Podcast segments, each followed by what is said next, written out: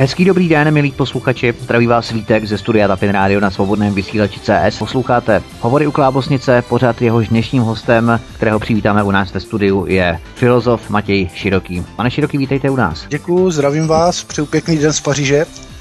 Jak už bylo avizováno, teď eh, Matějem Širokým budeme se bavit o Francii, o Paříži, o francouzských volbách. Eh, jen připomenu, že Matěj Široký je lektor školy Studium 10 Fons a pařížský dopisovatel kulturních novin a české pozice. Tak eh, než se pustíme do průběhu francouzských voleb a komentování vývoje situace v týdnech bezprostředně následujících po nich, zkuste nám, pane Široký, povědět eh, úvodem něco o sobě pro ty, kteří vás ještě neznají, eh, co vás učarovalo třeba na Francii, jakými školami jste tady prošel a čím se třeba v současnosti zabýváte. No, tak já to mám takové trošku individuální, protože já jsem vlastně člověk, který nikdy nechtěl jako cestovat nebo ani netoužil žít v jiné zemi. A prostě spíš řízením osudu jsem se dostal eh, do té Francie tím, že mi bylo umožněno to studovat na škole, která se jmenuje Institut filozofie Comparé, což je vlastně malá škola soukromá, která se věnuje vlastně uh, vyučování klasické filozofie. Je to vlastně úplně maličká škola, kde máte vlastně spíš to, je to univerzita, ale připomíná to vlastně organizaci naší střední školu, to znamená uh-huh. vlastně máte uh, povinný program, vlastně si tam chodí každý den, byl to velice vlastně rytmus uh, jako tvrdý, proto, což je neobvyklý na francouzské školství, uh, vlastně uh, každý pátek byla zkouška a víceméně vlastně kurzy povinný byly od 8 ráno do 6 večer, takže no. vlastně celá ta škola vám zebrala celý čas. A, a vlastně princip té školy nebyl pouze vlastně jako věnovat se té filozofii, protože z každý ty promoce vlastně, k nás bylo asi 30 nebo 40, tak eh, vlastně ty filozofii se věnují většinou tak tři, čtyři dál potom tu promoci, ale vlastně v skutečnosti ten systém fungoval, eh, že se tam v vozovkách posílali lidé eh, z lepších rodin, protože ta škola byla soukromá, takže byla celkem drahá. A vlastně princip nebyl to, nebyl to jako udělat z nich filozofii, ale vlastně naučit je pracovat, hmm. protože vlastně problém dneska v francouzského školství máte vlastně dva typy škol, vlastně ty státní, ty elitní školy, ty velké školy jako ENA, Polytechnik a tak dále, na který vlastně je těžký se dostat. Máte tam obrovský výběrový řízení konkurzy a pak máte vlastně státní univerzity typu Sorbona, jenže tam je jiný problém, tam se dostane každý, jenomže tam je problém, že vlastně uh, je to takový studium, že vlastně nikdo se o vás jako nestará, a což vlastně v té krizi, nebo v té, když člověku je 20 nebo 19, oni vlastně ještě mí, protože oni maturují v 18, takže 18, uh-huh. a když mhm. člověk přijde v 18 do Paříže jako mladý člověk, tak prostě je to těžký jednak se zorientovat, jednak máte prostě spoustu pokušení, různé večírky a tak dále. Jasně. A tak uh, ty, uh, ta škola vlastně fungovala hodně na tomhle principu, že vlastně umožnila těm rodičům tam dát, uh, dát děti s tím, že vlastně oni tady tu největší krizi vlastně, nebo to největší, jakoby, to, ten člověk je nejvíc zranitelný od těch 18 do těch 22, hmm. vlastně tím, že ta škola vlastně neustále vás jako sledovala, že vlastně jsi tam musel být a, a když tam nepřišel, tak byl nějaký problém, tak vlastně z vás, a učila vás pracovat, tak z vás vlastně vychovala lidi, kteří eh, se naučili pracovat a stali se vlastně samostatnými a tím pádem oni potom, potom byli schopni jako jít dál v jakýkoliv vlastně větvi, kterou si vybrali. Hodně jich potom vlastně se věnuje uh, managementu, Uh, jsou tam někteří novináři, uh, prostě ta, to, to, jako tohle bylo, tohle bylo jako na tom strašně důležité, nebo tohle mi ta škola nejvíc dala. A pak, uh, pak jsem pokračoval dál, potom už jsem vlastně klasickou cestou jsem vystudoval Sorbonu a pak vlastně uh, do, dokončil doktorát na Institut Catholique de Paris a vlastně věnuju se přednášení klasické filozofie a s tím klasické filozofie klasického realismu, to znamená vlastně převážně Aristoteles, Platon, mm-hmm. středověká filozofie a uh, samozřejmě pak jsem začal, proto, jinak teda vyuču, nejradši vyuču samozřejmě lidi, kteří mají vůbec nic společného s filozofií, protože mě právě zajímá ten praktický rozměr, jak filozofie uh, ovlivňuje prostě normální život mm-hmm. a jak prostě dát lidem uh, ty morální hodnoty a tady ty, tyhle ty věci. A pak po nějaké době jsem, uh, mý přátelé mi řekli, jako dobrý, už to, to víš hodně, tak měl by začít psát, tak jsem postupně začal i psát, vlastně jak na těch kulturních novin do české pozice. Ještě předtím jsem, myslím, že napsal, obzvlášť už před pěti rokama, nějaký článek do hospodářských novin, hmm. protože jsem si říkal, že vlastně filozof, uh, jedna z důležitých věcí je nejenom teda uh, jako pracovat na sobě, ale uh, hledat, uh, nebo to, co ten člověk objeví v té filozofii, se snažit vlastně předávat dál, aplikovat a hmm. výborná možnost je vlastně ta politický život. A to je strašně ještě poslední věc, co bych potřeba, hmm. potřeboval, je vlastně ten politický život a to je strašně důležitý, protože vlastně ta pravá politika se vlastně dneska vytrácí v tom, že uh, vlastně Aristoteles vidí tu politiku jako vlastně politiku obcí, to znamená ten uh, společný život, ten, co vlastně žijeme každodenně vlastně s vašima sousedama ve vašem městě a tak dále, ten vlastně nejdůležitější.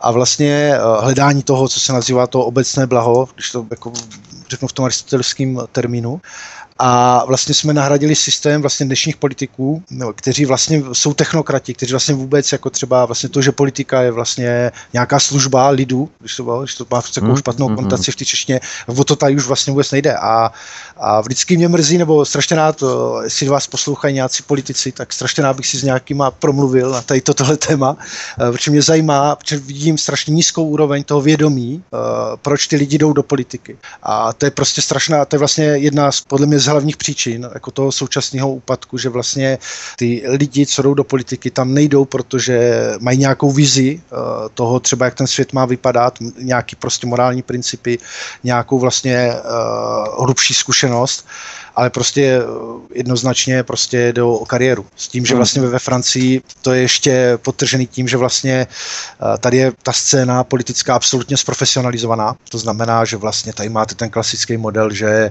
se říká ve 20 letech starostou, eh, ve 30 letech poslancem, ve 40, ve 40 letech ministrem, v 50 uh, předsedou vlády, v 60 prezidentem, což mimochodem, já nevím, třeba Sarkozy tomu víceméně odpovídá. Jo, aha, aha. jo, že vlastně to je takový ten ten, uh, mustr, takže to je jako velký rozdíl mezi Českem a Francií, je, že vlastně tady ta politika je vlastně plně zprofesionalizovaná. Má to určitý svý výhody, ale vlastně nevýhoda je toho, že vlastně ty politici jsou vlastně otržení od toho systému, od toho, nebo otržení od toho, co žijí normální lidi. Což je jako velká nevýhoda. Uh, druhá zase výhoda je to, že eh, když to srovnám, tak uh, samozřejmě bych řekl, jako taková ta retorika nebo ta schopnost mluvit je někde jinde. Jo? Jako, že teď, když byla ta kampaň, tak eh, já když to porovnám, eh, samozřejmě můžeme se potom vrátit k, jako k jednotlivým těm politikům, ale prostě ano, ta, ta schopnost prostě vyjadřovat se a ta schopnost prostě organizovat jednak ty meetingy, organizovat vlastně, ta je úplně na jiný úrovni. Je to prostě o, o daleko větší mašina, sice to není úplně ještě uh, Amerika jo, s obrovskýma týmama poradců, ale prostě hodně se k tomu blíží, což vlastně ukazuje, že uh, to se vidí vlastně na těch volbách, tam máte potom, bylo 11 kandidátů, tak máte nějaký ty malý kandidáty, který prostě jako dostali třeba myslím 1% nebo méně, ale prostě ta úroveň je někde jinde. Ono se těmto politikům říká jednak tedy technokraté, jednak také učití vykonavatelé moci. A přejdeme tedy pozvolna k francouzským volbám. Prezidentské volby ve Francii bez zesporu patřily k nejsledovanějším politickým událostem letošního jara už jen proto, že země galského kohouta patří k nejvýznamnějším členům Evropské unie. V tamním poloprezidentském systému má hlava státu rozsáhlé pravomoce a je mnohem důležitější osobou, postavou než předseda vlády. Ovšem ve francouzské páté republice bere systém dvou stran pomalu za své. Ve Francii tedy volby proběhly 23. dubna a 7. května 2017 a ve skoro 70 tisících volebních místnostech hlasovalo 36 milionů francouzů. Šanci na postup mělo v prvním kole čtyři z celkem 11 kandidátů. Jak už pan Široký zmínil, v prvním kole Emmanuel Macron získal 23,75% hlasů, taková drobná rekapitulace. Marine Le Penová 21,5%, republikán François Fillon 19,9%, socialista ex-ministr školství Benoit Amon úplně propadl s 6,3 desetinami procenty hlasů. Dále jsme tu měli levicového kandidáta Jean-Luc Mélenchon a další další. Ta kampaň byla bez zesporu velmi vypjatá. Nemá ani tak smysl hodnotit, kdo měl nebo neměl jaké šance. Spíše bych se pozastavil u samotných francouzů. V rádiu jsem totiž zaznamenával různé reakce během těch voleb. Například jeden francouz, i když byl zklamaný republikánem Fionem, který posílal peníze své ženě z finančních prostředků, zvolil nakonec přece jen jeho. Jiný francouz zvolil Macrona a to jen proto, aby se Marine Le Penová nedostala do druhého kola.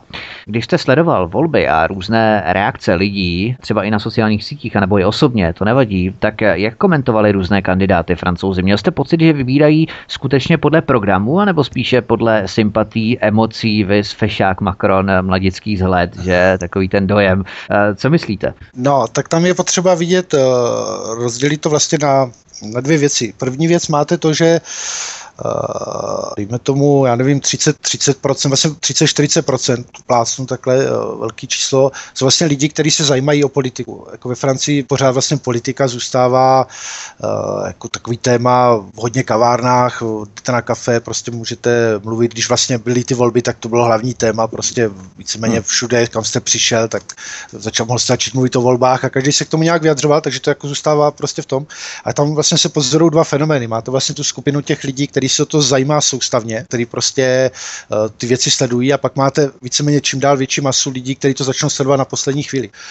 A tam se vlastně ukazuje ten rozdíl, uh, třeba vlastně jedno z překvapení svým způsobem byl propad Marine Le Pen. A ten propad hmm. vlastně byl v tom, že ona má právě obrovskou skupinu voličů, který uh, jsou rozhodnutí volit vždycky. Má prostě obrovskou základnu, uh, což vlastně jde vidět na těch volbách, které mají nižší volební účast, že dosahuje daleko větších výsledků. Uh-huh. A, uh, ale na druhou stranu není schopná, nebo není schopná vlastně tam potom ta další velká masa, která právě hraje velkou roli v těch prezidentských voleb a zároveň v těch legislativních, které budou vlastně za, uh, za pár týdnů, ano. Uh, tak uh, vlastně to jsou ty hlavní volby, ve kterých vlastně ty většina lidí, kteří se o tu politiku nezajímá, jdou volit. A tam vlastně nastupuje to, právě ten problém ty kampaně, že vlastně to jsou lidi, kteří se rozhodují na základě, neřekl bych ani uh, programu, to si můžeme vrátit, protože co vlastně mě nejvíc uh, překvapilo, že vlastně ty klasické programy už vlastně víceméně skoro neexistují, nebo vlastně hlavní kandidát, který to vyhrál, řekl prostě, že nemá program a dal prostě jenom program, protože, protože říkal, že vlastně média mě nutí, přitom ty média měl na své straně, tak no. říkal, že média mě, média mě nutí dát program, tak prostě nějaký program sfabrikoval, který vlastně uh, teď se ukazuje vlastně s tou novou vládou, že vlastně vůbec to vlastně nebyl žádný program, protože vlastně se to bude všechno řešit. Protože on vlastně přišel, uh, to je to právě zase zajímavý, ta politika vlastně to není úplně jedno, jedno černobílý, ale vlastně uh, tady jde vidět jasnou inspirací uh, Trumpa, protože vlastně Trump, uh, vlastně máte dva způsoby, jak řešit politiku. Máte vlastně to, co se nazývá, že to řešíte na základě ideí, že máte vlastně nějakou ideologii stranickou a tak dále, nebo nějakou filozofii, anebo druhý přístup řešení takzvaný situ, situacionismus, to znamená, že vy řeknete dobrý, ale já se vždycky budu rozhodovat na základě ty konkrétní situaci, která bude. A vlastně Macron trošku vlastně přebral toho Trumpa v tom, že uh, on vlastně říkal, já nemůžu prostě vám říct, protože já nemám vlastně žádnou silnou ideologii, já budu jednat na základě toho, co bude. A vlastně to je ta, taková ta, což asi v jeho podání vlastně sklouzává v takovém tom obrovském technokratismu, mm, protože vlastně mm, to je člověk, který uh, jako sice on vystudoval, on je vlastně taky filozof, vystudoval filozofii na začátku, a, ale prostě nemá silný vlastně ideologické myšlení, to znamená, on vlastně ani uh, nereprezentuje vlastně tu levici, on vlastně teď říká, že je spíš centrista, to znamená ano, ano. centrista ve francouzském podání je trošku vlastně centristi, to bych to bral pro uh, českého posluchače, jsou trošku podobní vlastně lidovcům, jo? to je prostě taková strana, která prostě ví, že nikdy nebude mít prostě většinu, jo? prostě protože mají prostě určitě jako ten volební elektorát a tak dále, ale prostě jsou vždycky takovým tím jazyčkem na vahách, uh, který vlastně rozhoduje, kam se to všechno přikloní. A, a, a vlastně tím pádem oni mají velký prostor, protože jsou v tom centru, takže můžou vlastně jednou chvíli na levici, jednu chvíli na pravici. A právě to, mají k tomuhle, k tomuhle politickému pragmatismu. No a když se, k tomu, když se k tomu vrátím, tak jak jsem viděl ty reakce, uh, tak uh, je potřeba říct jednu důležitou věc, vlastně jste zmiňoval, tam vlastně došlo k tomu, že máte čtyři kandidáty, kteří měli vlastně víceméně skoro stejný volební jako rozsah, okolo těch 20%. Ano. A vlastně lišilo se to o pár procent, a což vlastně ukazuje hlavní, hlavní problém. Hlavní problém celých těch voleb se ukázalo, potom ne to druhý kolo už bylo jasný, ale ten hlavní problém ukázal, že vlastně ve, ve Francii existují vlastně čtyři sociální skupiny, čtyři sociální skupiny, která každá je absolutně uh, různorodá. Uh, to znamená, když to vezmete vlastně Front National, tak ten vlastně, uh, to je ta Francie, která je hodně na to periferii, která vlastně trpí tou globalizací.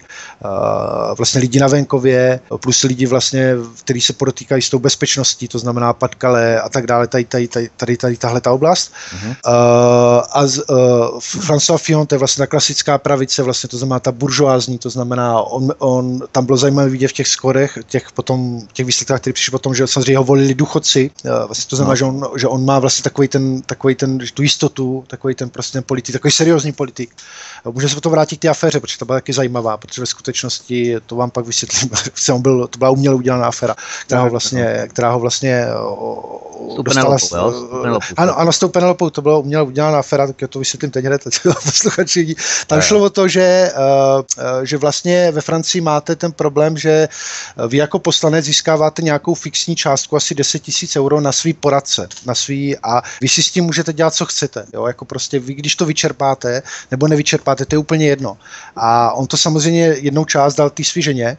Samozřejmě morálně eh, to je, jako, můžeme o tom diskutovat, ale legislativně neudělal chybu a on byl potom, on vlastně eh, říkal, dobrý, udělal jsem chybu, ale já ani nevím, komu ty peníze vrátit, protože vlastně ty, ty peníze on, on vlastně dostal, jakoby to dostává každý ten poslanec. Hmm. Vlastně to je, to je na vás, jestli to tam není žádný vlastně zákonný omezení, jestli uh, vy zaměstnáte rodinu nebo ne, ale a prostě si ty prostředky vůbec vyčerpáte, to vám prostě hmm. ten stát dá prostě 10 tisíc a dělejte si s tím, co chcete. No, a tu částku, upřesníme, jednalo se o půl milionu euro zhruba. No, to zase tam jde o to, že to, to bylo zase, jo, tady vidíte, tam právě byly ty média, už vlastně řekli půl milionu eura, jenže hmm. to bylo asi za, teď za, za, za 7, za 8 let. No, no, no, no, když, ano. když si to podělíte, tak prostě to byl normální ten plát toho asistenta. Takže hmm. samozřejmě potom tam byly ty další aféry, jako tam nechci se zastavovat Fiona uh, s tím, jako že to byl vlastně ten politik úplně bez poskvrnky, což jako nebyla pravda, on totiž si ještě naběhl tím, že vlastně heslo jeho kampaně bylo kuchář do veritě, to znamená odvaha k pravdě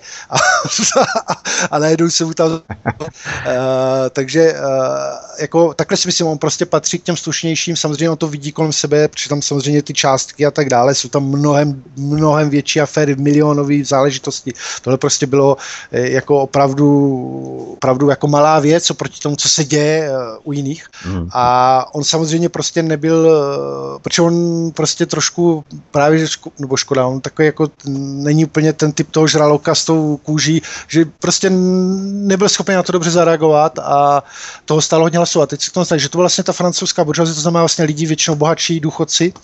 A, a, a tam je právě zajímavý to, že oni nebyli schopni, samozřejmě se nejsou schopni se spojit uh, s tou Front National, protože vlastně, eh, když to přeženu, tak eh, vlastně eh, vy jako ten burža nebudete hlasovat pro stejnou stranu, pro kterou hlasuje vaše uklízečka.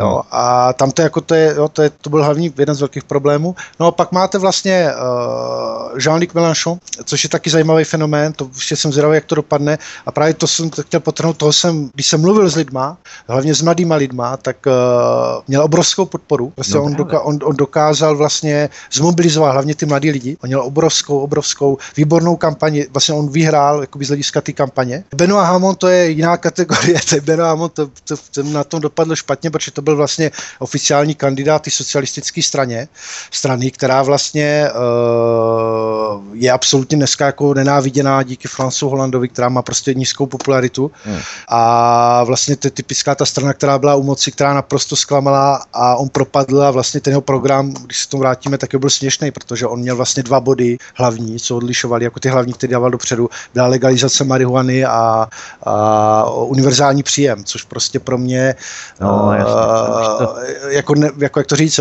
když se na tím zamyslíte, tak uh, to není vize společnosti. Jako vize no, společnosti, no, no, že budeme všichni kouřit trávu a budeme prostě doma a dívat budem se na... budeme všichni brát stejně. Jako prostě to, to oslovuje prostě určitý elektorát, který odpovídá těm 6%. Jo? Hmm. Uh, ale vlastně co tam byl důležitý ten Jean-Luc Mélenchon, který vlastně to je ta extrémní levice. hodně zajímavá, protože vy jste vlastně mluvil na začátku v tom dobrém úvodu, jste ukázal, že vlastně je tam ještě vůbec, on byl jeden z kandidátů, který vlastně dal, jakoby spochybnil celý ten systém tím, že říkal vlastně musíme přejít na nový politický systém, jo? že ta vlastně pátá republika je zablokovaná a vlastně je zablokovaná přesně tady v této situaci, jo? protože vlastně, když se na tom zamyslíte, tak ten Emmanuel Macron, i když vyhrál ty volby, tak vlastně on pořád, dejme tomu, reprezentuje těch, co měl těch, já nevím, 23%, to jsou lidi, co ho opravdu volili. Z toho ti lidi, co ho volili, tak to je poslední vlastně, když dokončím tu analýzu toho Macrona, tak samozřejmě Macron byl největší vlastně miláček médií. On měl obrovskou prostě mediální podporu, kterou nikdo neměl, uh, což vlastně ukázal ještě rozdíl mezi Amerikou a Francií, Francií že vlastně uh, tady pořád vlastně ještě mají obrovskou sílu média, jakoby ta ovlivnit to veřejné mínění, to znamená média hlavně uh, klasicky vlastně, to znamená rádio, televize plus vlastně tisk, jo. Jeho největší podpora vlastně dokonce v kampani byl Draghi, uh, Draghi, Draghi, uh, to je vlastně magnát multimediální, druhý multimediální Pierre Berger, uh, akcionář Le Monde. A ti všichni prostě ho podporovali a vlastně těch 20% tak kdo z toho volil, no tak z toho to byla vlastně skupina, která vlastně se nechává ovlivnit médiama.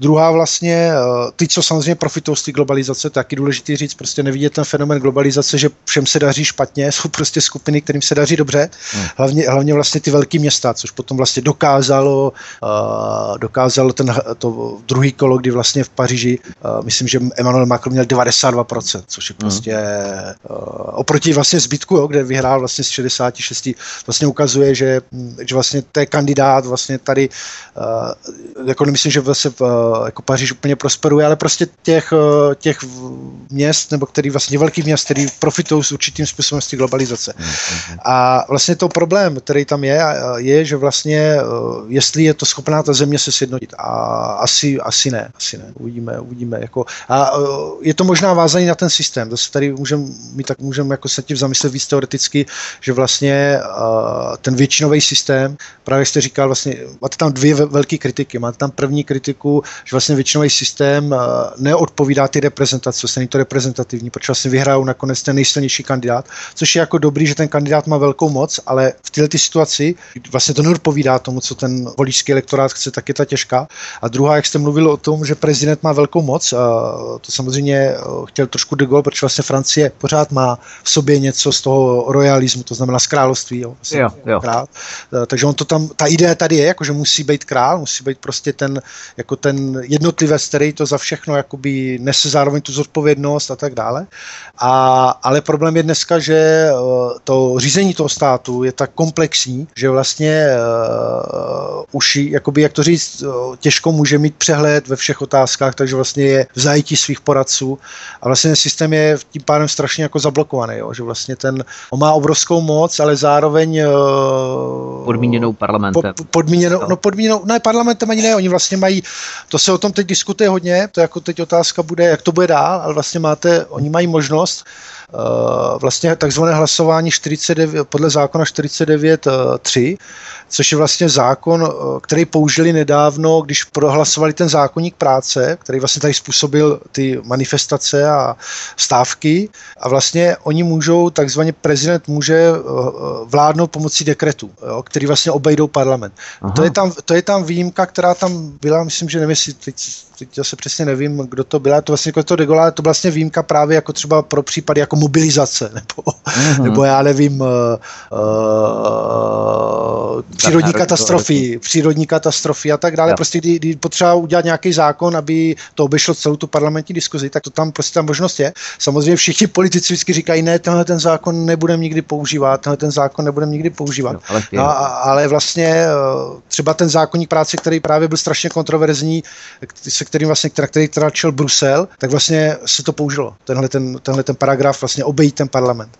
A, a takže vlastně je otázka, že Macron může, uh, otázka je samozřejmě, jestli by ten DAF a tak dále, jestli by to vlastně uhlídal, ale prostě jistým způsobem má tam dvě možnosti, buď eh, kdyby se stalo to, že nezvolí, že ten parlament nebude na jeho straně, tak buď může vládnout dál pomocí těch dekretů, což samozřejmě by byla určitá politická sebevražda, jo, a, a nebo může parlament rozpustit, a nebo může udělat takzvanou koabitaci, ale v tom případě už by vlastně ztratil ty svý, možno, ty, ty, ty svý privilegia.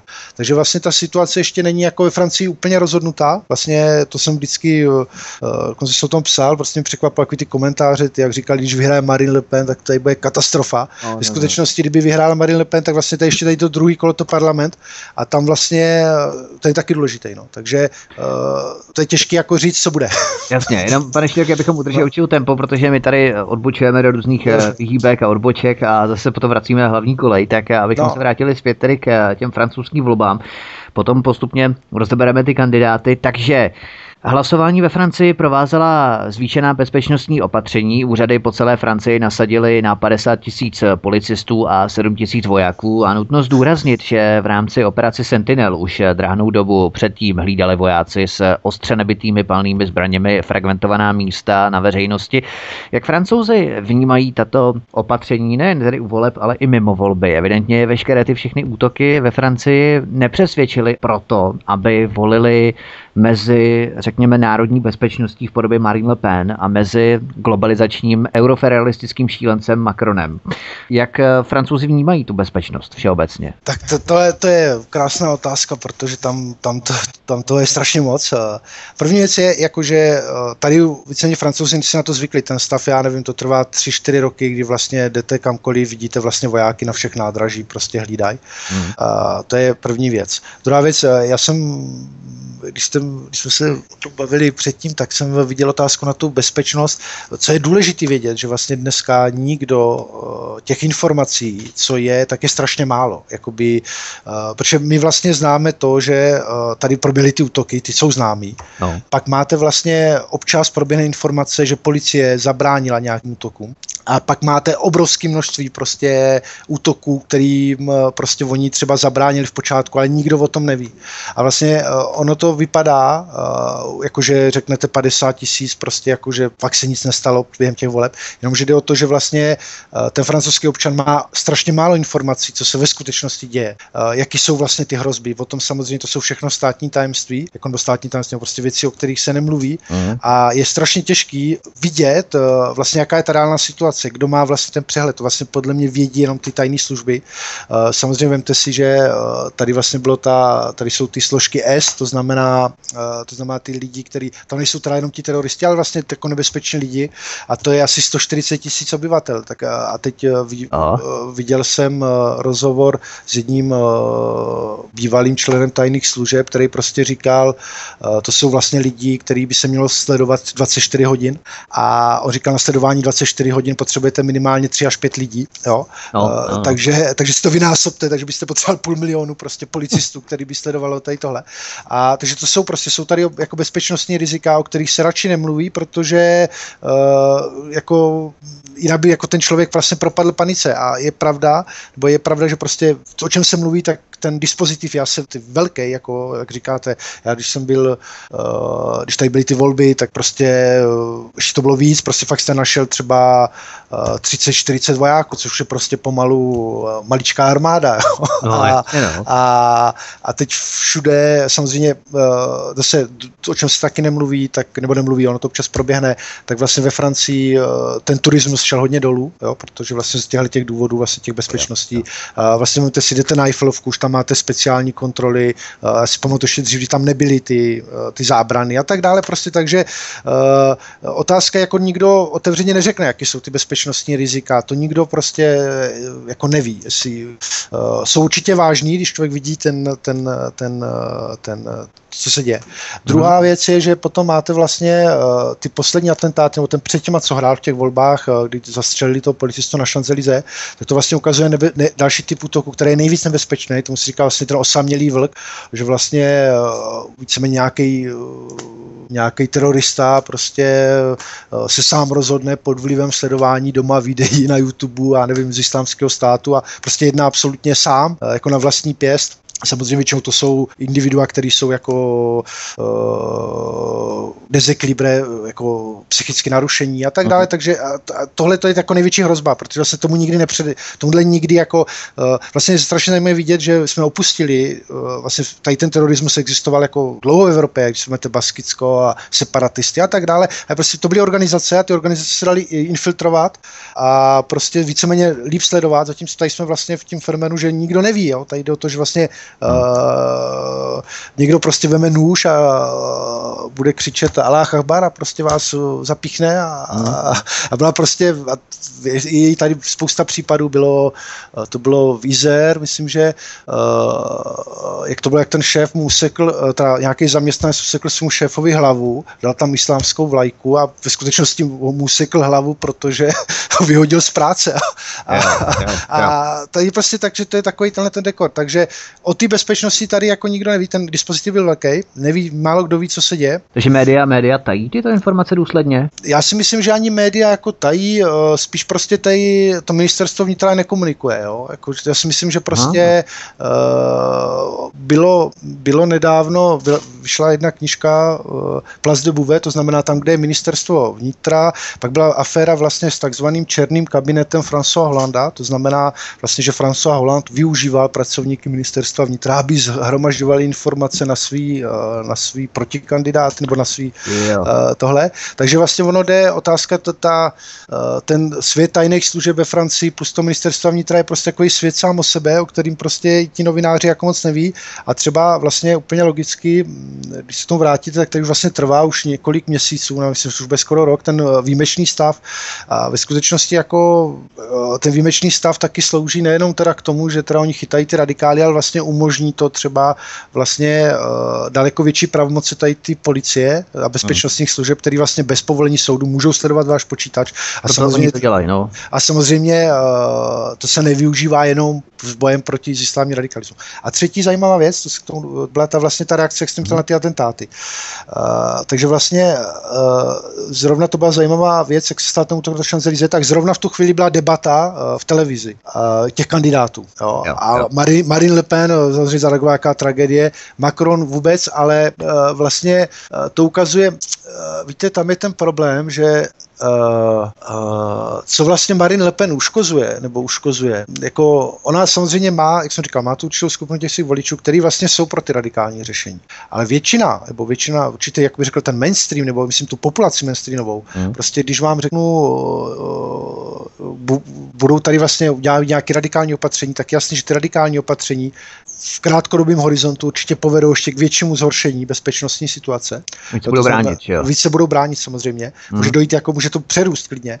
A tohle to dělá těm lidem strach. Takže vlastně oni, oni uh, proč vlastně, uh, jsem četl nějakou analýzu, která vlastně vysvětlovala ten, proč ten Macronův postoj je vlastně víceméně daleko lepší, protože on samozřejmě říká, ten problém neexistuje a tak dále. Uh, ale i vlastně je to lepší pro ty lidi, protože oni uh, nech, jakoby, uh, nemají ten strach, uh, on říká vlastně, já to vyřeším nějak politicky. Samozřejmě uh, nevyřeší to, nevyřeší to nějak prostě, protože politické řešení jako existuje, může se o tom povědět, ale prostě je, je mnohem složitější, a, ale vlastně tím lidem, že neřeknete tu pravdu, jako že vlastně třeba bude muset ten boj přitvrdit, který povede vlastně k určitý vlastně ty nestabilitě a to oni ty lidi nechcou slyšet samozřejmě. Takže mhm. vlastně lidi dávají přednost tomu, uh, když vlastně ten politik řekne, já to nějak vyřeším, nějak politicky se dohodnem a, a to, tohle vlastně uškodilo. Vlastně, jo, to je vlastně problém, uh, vlastně tam, tam byl fakt ten problém, že vlastně uh, jedna, která podle mě ona taky jako přesně neví, jako jak být,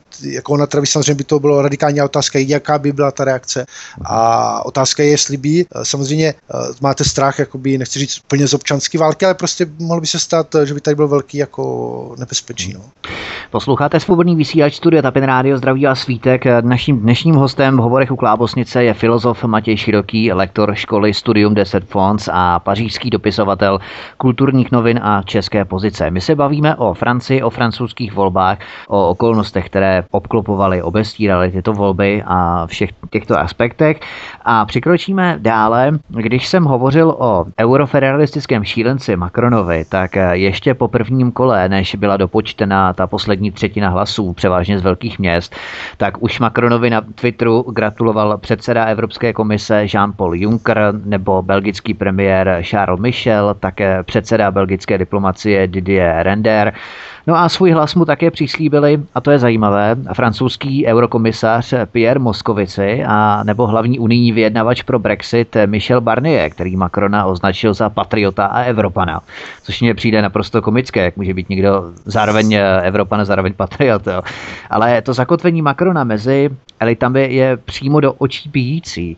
Do jaké míry probublává na francouzských alternativních serverech, že Macron byl ke své funkci vybrán těmito euroelitami, které ho určili, aby vykonával jistou agendu v rámci těsnější a tvrdší europeizace nejen tedy Francie, ale i neposlušných států, o kterých eh, se vyjádřil, že s nimi učiní krátký proces poukazem na migrační politiku. Tak eh, jak ho komentují francouzské alternativní servery, pokud eh, nějaké sledujete, pane Široký, respektive kdo to, Macrona? To ani, to ani není otázka alternativních serverů. Tady tohle to, to je, to komentují třeba Erik Zemur, Elizabeth Levy, jsou vlastně oficiální novináři.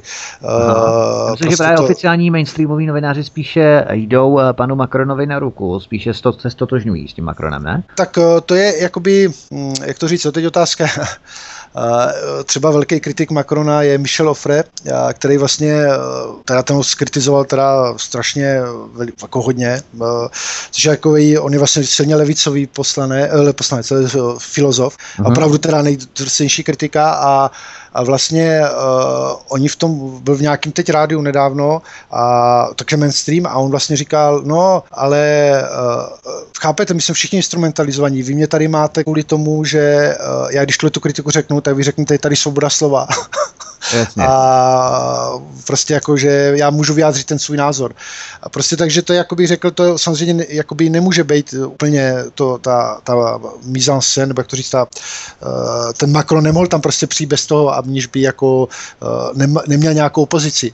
A co je ještě důležité vidět, že vlastně Francie, já jsem se nad tím přemýšlel na touhle otázkou, tak vlastně to víte, že bylo to referendum o Maastrichtu, který vlastně tady Francie řekla ne, tý, myslím, byla Lisabonská smlouva, prostě bylo to referendum, kdy řekla, že ne a pak ten parlament to udělal, že vlastně Francie svým způsobem je v něčem euro, euroskeptická země. To zna, jako v něčem to znamená v čem, že vlastně uh, Francie, vlastně Evropa, Evropa je vlastně založena do dvou plíří Francie, Německo a vlastně francouzi, eh, jak bych řekl, ne, ten, eh, i ti mainstreamoví prostě mají strach, nebo mají strach, eh, nebo vidí, že Německo je ovládá.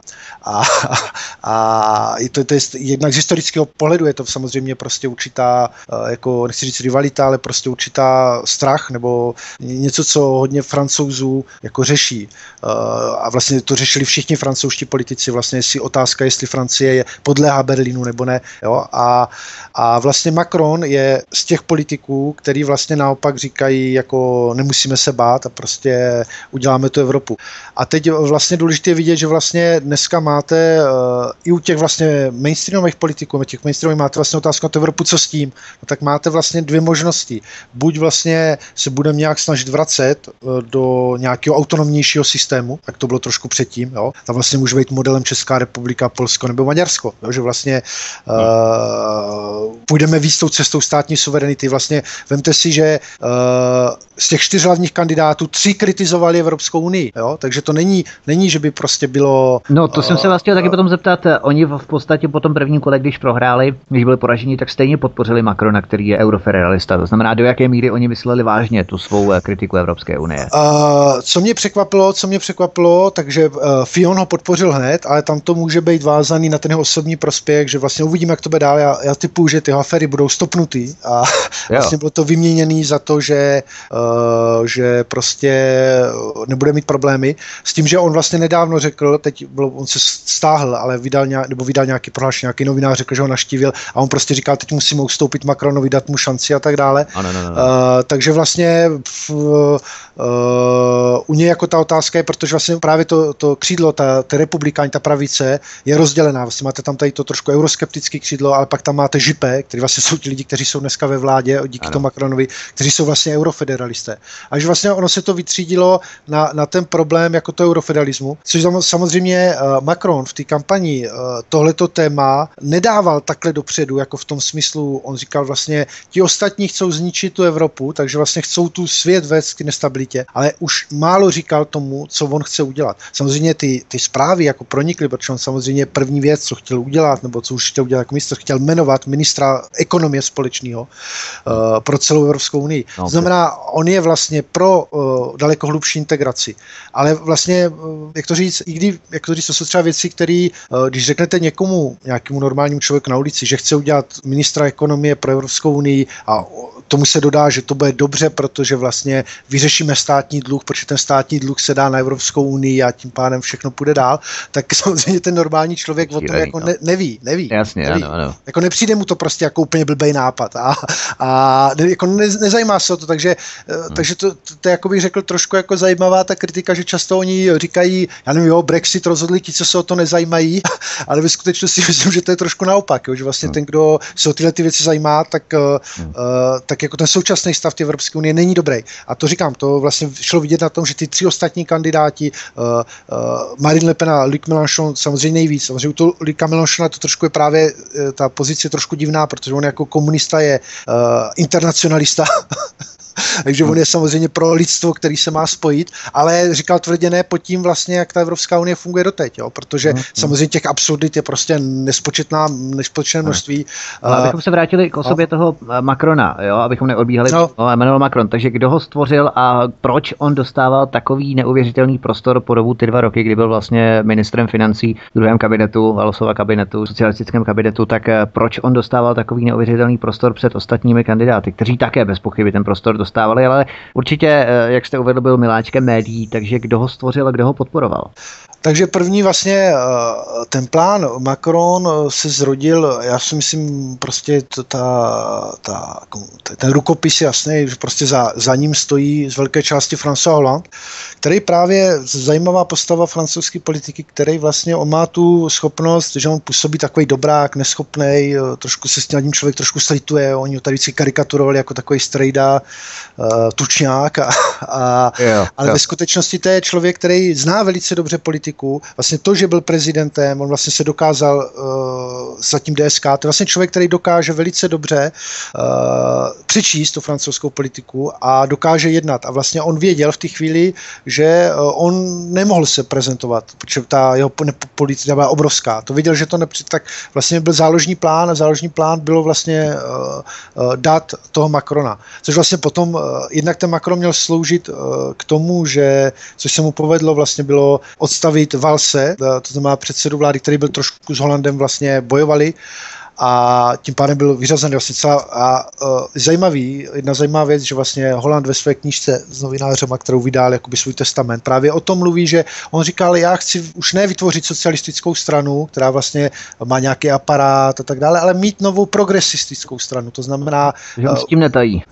Tak netají, tak jako samozřejmě ne, nepřizná, nepřizná, že, že, hmm. že strategii, ale třeba hmm. když vlastně Macron vyhrál, tak oni potom šli spolu 8 8. května slavit, slavit eh, ten výročí vlastně konce války a tam pronesl památnou větu já budu pořád, uh, nad, uh, že, jako, jako tedy to znamená vedle tebe.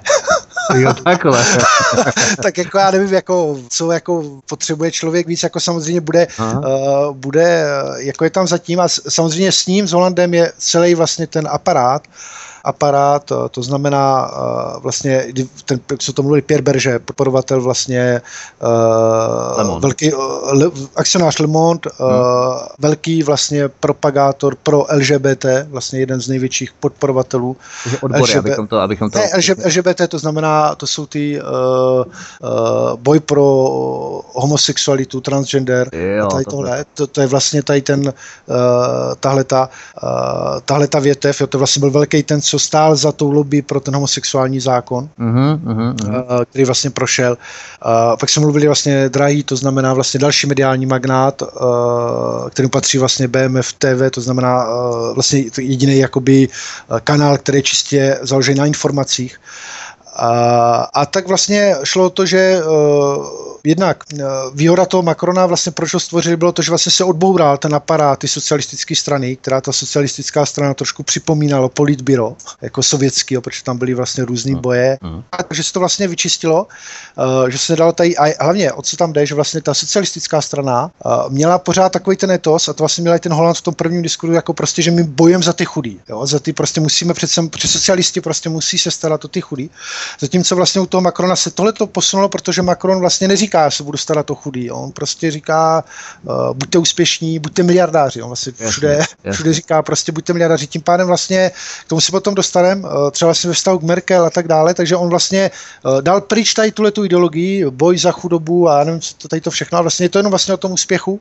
A vlastně, že se vytvořil, vytvořil prostě nějaká malý, uh, malá skupina vlastně okolo toho Macrona, která, uh, která vlastně uh, reprezentuje tady ten svět, jo, ještě samozřejmě svět financí, tak on byl bývalý, bývalý Rothschild, uh, ano, ano. Uh, takže to jsou prostě, jak to říct, jako ti mocní toho světa stojí za ním, no a uh, svým způsobem já jsem byl, jako já jsem předpokládal spíš, jako vybouchne těch, těch voleb, ale prostě hmm. překvapilo mě, že naopak, která jako získala celkem vysoký, vysokým skórem, což vlastně ukázalo, že ta mašina jako funguje dobře. Plus samozřejmě máte uh, další, uh, další vlastně podporu, další obrovskou podporu vlastně od svobodných zednářů, což vlastně tady jako důležitá politická síla. Jo, jo, jo. Uh, a tak vlastně, takže postupem uh, se nám to šlo vidět, že jak ten, jak ten projekt vlastně nabíral, uh, jako nabíral, že se k němu přidávali čím dál víc lidí, takže on měl trošku tady jako tu uh, lavinu v těle těch kruzích, jo.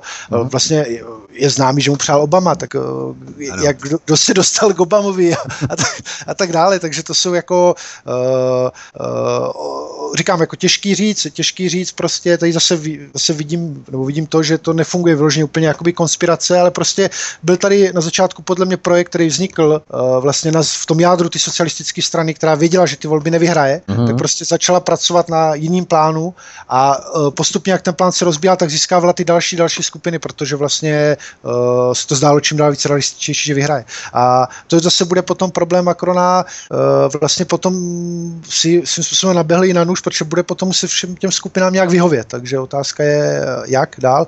S tím, že vlastně ten znak je samozřejmě ten eurofederalismus. No. To uh-huh. Mimochodem manažer Macronovy kampaně, socialistický poslanec Richard Ferán, si stěžoval ve svém vystoupení v televizi 13. února 2017 na útoky ruských hackerů na Macronovy volební webové stránky. Potvrdilo se tohle podezření, nebo se jenom snažili brnkat na ruskou hackerskou strunu pozbuzení, řekněme, americkými demokraty, když jsme tady mluvili o tom Obamovi? No, to je, to je, to je jako podle, jako já samozřejmě nemám úplně přesně ty informace, ale to prostě bylo, jak říkáte, jo, to bylo takový jako mediální, uh, mediální prostě... Tahák trošku, no. Tahák, no a hlavně jako nikdo ani neví přesně, kdo to vypustil, je to prostě strašná móda říct prostě uh, za všechno můžou rusové, uh, rusové hekovali. Uh, I bylo zajímavé, ještě, co ještě zajímavější bylo, že vlastně den, dva dny před druhým kolem vlastně vzniklo nějak jako přes skupinu Wikileaks, uh, tak vlastně, že byly prý nějaký údajně zveřejněný maily. A o tom se prostě zametlo a už se o tom nemluví.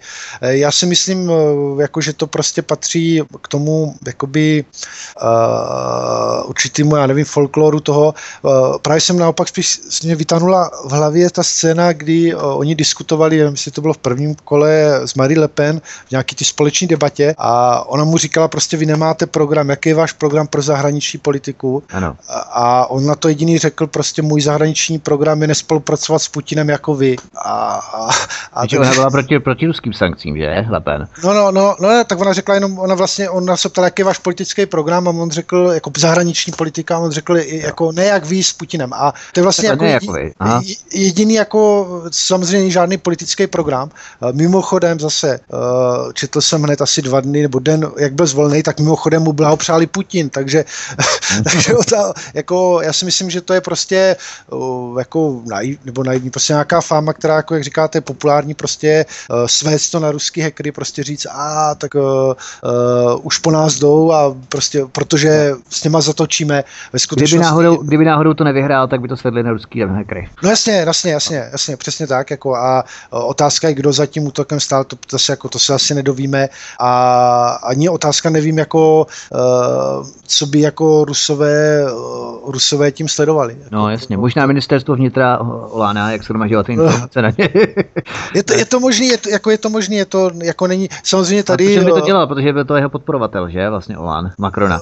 No jasně, no, no tak, ne, tak proč to dělá, tak to vlastně dá jako to samozřejmě tu roli toho, jako že on je persekovaný, že prostě jo, jdou, jdou, po něm a protože, protože, protože mají strach a, a, a tak dále, ale ta uh, jako říkám, jako tady vlastně, uh, jo, tady moc se o tom samozřejmě, to Rusko se používalo potom hodně proti Marine Le Penovi, jo, třeba bylo to známý, že hmm. uh, si půjčovala si ty Smerbanky, dokonce v Praze si to jela půjčit, myslím, že ty peníze. Ano, Českoruská banka, no. Českoruská no. banka a ve skutečnosti tam vlastně nedávalo to B, to znamená, že ona vlastně obešla všechny francouzské banky a nikdo ji nechtěl půjčit. Nikdo nechtěl půjčit, přesně tak. Takže, takže, takže otázka je jako, mm, jako to jsou takový podle, podle mě jako právě právě do toho zjednodušeného světa prostě vidět, jo, Rusko je zlo, který tady za všechno může, může za naše špatné životy, prostě tak za to může Rusko, tak kdyby Macron nevyhrál, tak za to mohli ti Rusové, ale což prostě jako absurdita. No, si to chtěli pojistit trošku, no.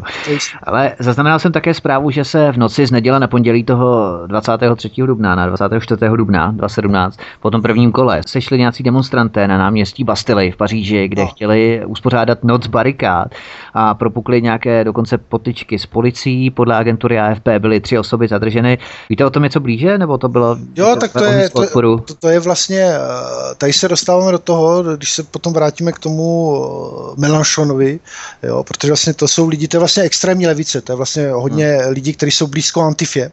No a ty mají jo, jako, jo. ty mají problém, problém s tím Macronem samozřejmě, uh, jo, ještě, ještě vrátím, Melanchon se zachoval jako zajímavě, že on vlastně ne, on neřekl, on neřekl, on řekl, že nedá dá uh, pokyn pro koho hlasovat, protože on nemohl. On nemohl říct pro Le Pen, nemohl říct pro Macrona. Proč pro Macrona? Protože samozřejmě velká část jeho kampaně je založena na tom, že říká ten finanční svět, ten finanční svět za to může, banky za to můžou a Macron je kandidát bank.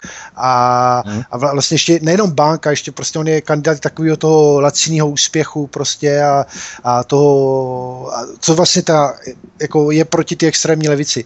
No a vlastně tady na téhle demonstraci vlastně jsem zažil ještě tu předtím a tam uh, vlastně byly ty hesla uh, ani Macron, ani Le Pen. A uh, to je vlastně tady ta skupina, ta, ta extrémní levice, která ve Francii má jako celkem velkou historickou, plus. Navíc vlastně dneska ti mladí lidi se k tomu ještě víc upínají než předtím, tak uh, to má velkou podporu a oni, uh, oni jsou dneska ztracení v tom, že uh, oni nemůžou se podpořit Macrona ani Le Penovou, takže vlastně vzniká tady určitá prostě skupina lidí, kteří vlastně budou v důsledku Teď otázka je, teď se na těch alternativních serverech se třeba vede mhm. debata o tom, jestli eh, je to opravdu opozice, anebo je to prostě jenom jako fiktivní opozice. Uh-huh. Jestli ve skutečnosti uh, jako Oni jsou proti tomu Macronovi. No, tady ta, ta, ta extrémní levice okolo ty antifě. Jo, jako, uh-huh. jestli, je to, jestli je to skutečná opozice. Pokud je to skutečná opozice, tak uh, to bude mít Macron strašně těžký, protože to jsou lidi jako násilní, lidi, kteří se nebojí,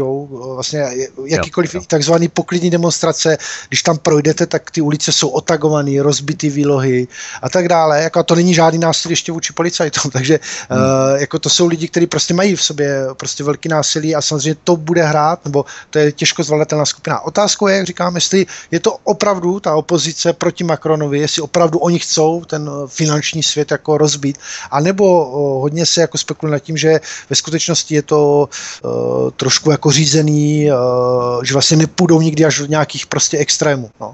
My jsme a... se tady bavili, eh, že vás předuším, já se omlouvám, ale my jsme se tady bavili právě o vojácích a policistech v ulicích, eh, vojácích s ostře nabitými plnými zbraněmi a tak dále. Jak chtějí zabezpečit nebo zajistit bezpečnost Francie, když nejsou schopní ukormidlovat ani tyhle demonstrace, zničené ulice a tak dále, tak jak chtějí lidi chránit před teroristy, když ani oficiální demonstrace nejsou schopní uhájit?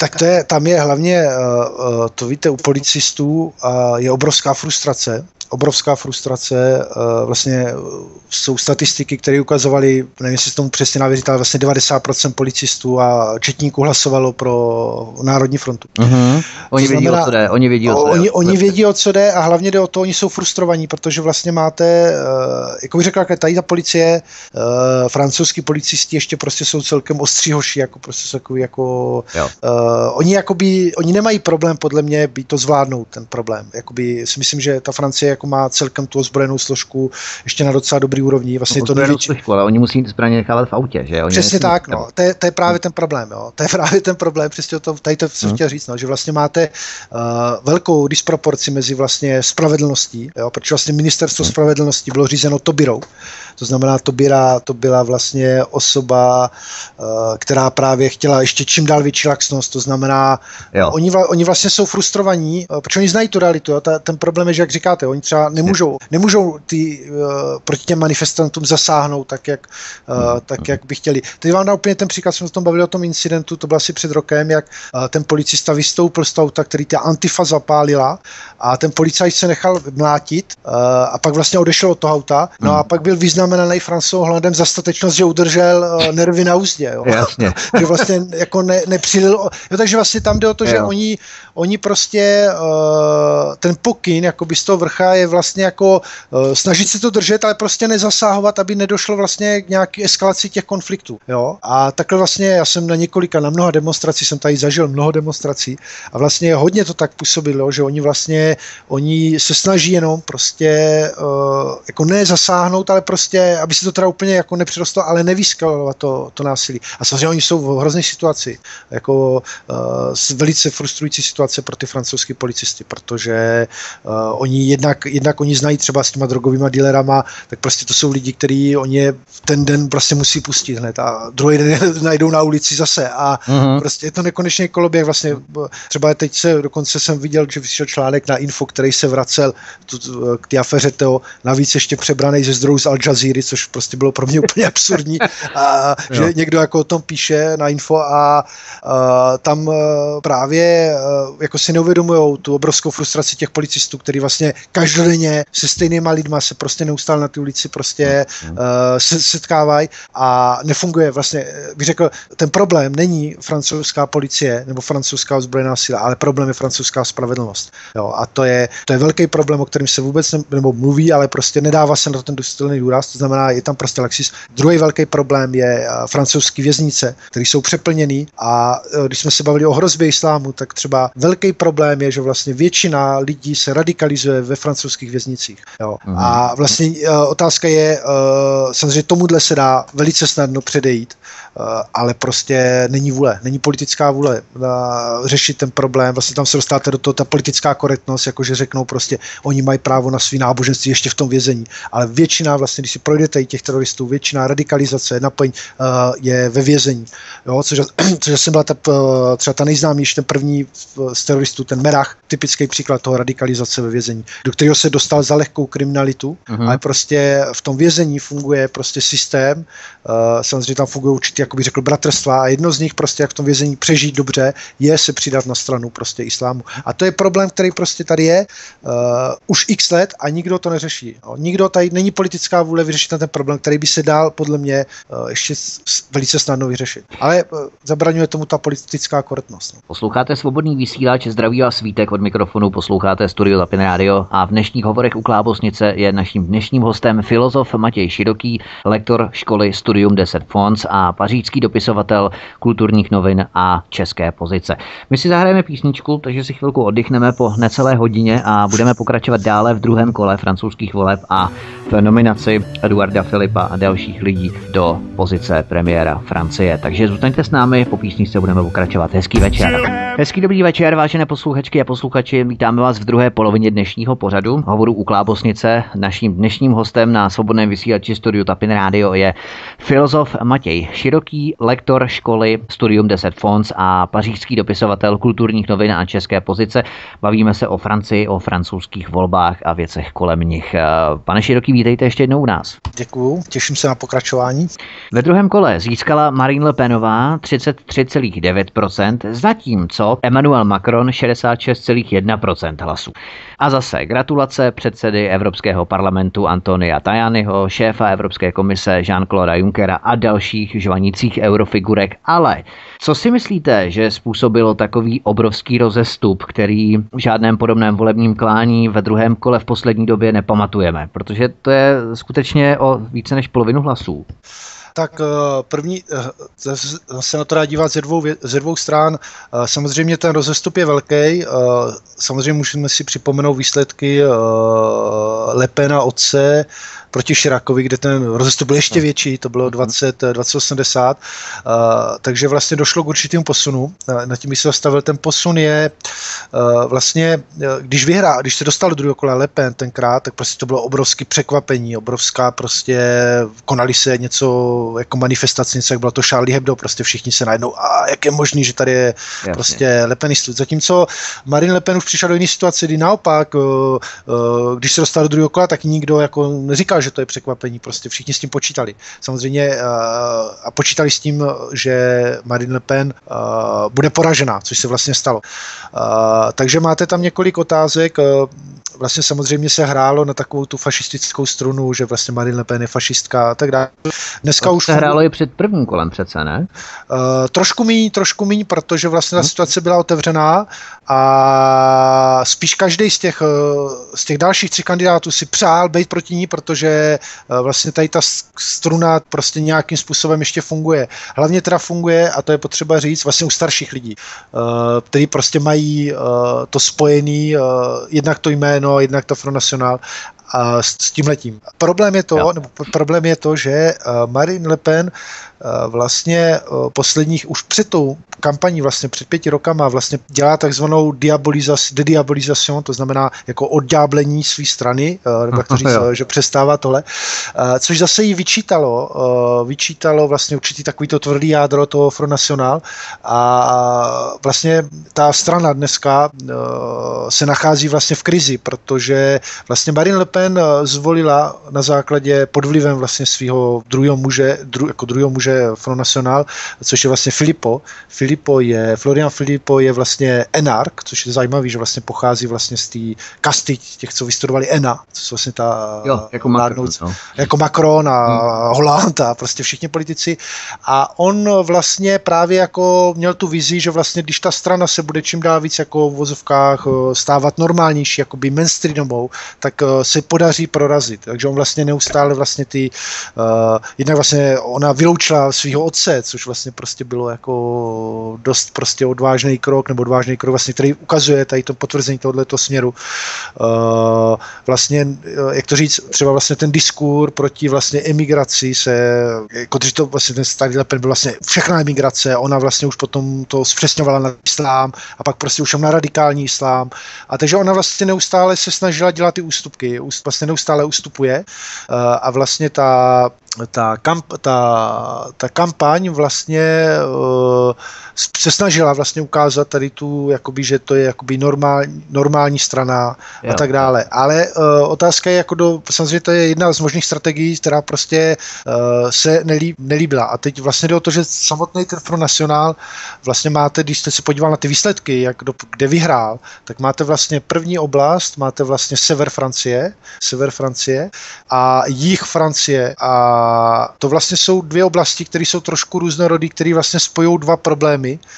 Eh, první problém vlastně na ty, spíš na ty Francii je vlastně nezaměstnanost, to znamená, předtím to vlastně průmyslový kraj, který vlastně trpí tou delokalizací. Uh, takže vlastně máte být jakoby to sociální aspekt, jo, prostě toho, že vlastně ta nezaměstnanost, to, že ty firmy se přestěhovávají a tak dále. Mm. A druhý vlastně, druhý velký téma je vlastně ten problém, ta unsecurity, to znamená nebezpečnost, to znamená přistěhovalci, otevřené hranice, bezpečnost na ulicích a tak dále. A to spíš je vlastně pro ty lidi z toho jihu, to na to víc citlivější. No a vlastně jsou takový dva jako dva pilíře Otá- a plus vlastně do toho samozřejmě to sociální vyloučení venkova a tady tyhle ty skupiny. Uh, a ona prostě ne, nebyla, ne, ne, nebyla schopná uh, z toho udělat nějaký dobrý jako průnik, jak to říct, prostě nebyla schopná do toho dát, uh, dát uh, uh, nějak to spojit dohromady. Uh-huh. No a, a třetí vlastně velká, jako co si myslím osobně, což taky hodně komentátorů na různých serverech prostě ukázalo, uh, že ta její kampaň byla dost limitovaná v tom, že ona co umí, tak ona umí jako mluvit k těm lidem, jakoby k té Francii prostě těch obyčejných francouzů, hmm. ale není schopná prostě tu stranu nebo mluvit k lidem třeba v těch městech a tak dále. A vlastně hodně zklamala, nebo zklamala v té debatě, v té debatě vlastně s Macronem. Tam vlastně, no. ne, že pro, ne, že propadla, ale prostě zvolila špatnou strategii. To znamená, že ona na začátku prostě ho chtěla dostat, jako, uh, přitom jako vlastně ona měla obrovskou výhodu, jo, protože vlastně Macron, to je opravdu figurka, jako to, prostě to, kdyby, já jsem si strašně přál debatu právě Macron Mélenchon, protože Mélenchon je prostě diskutér, velice na to je a zkušený.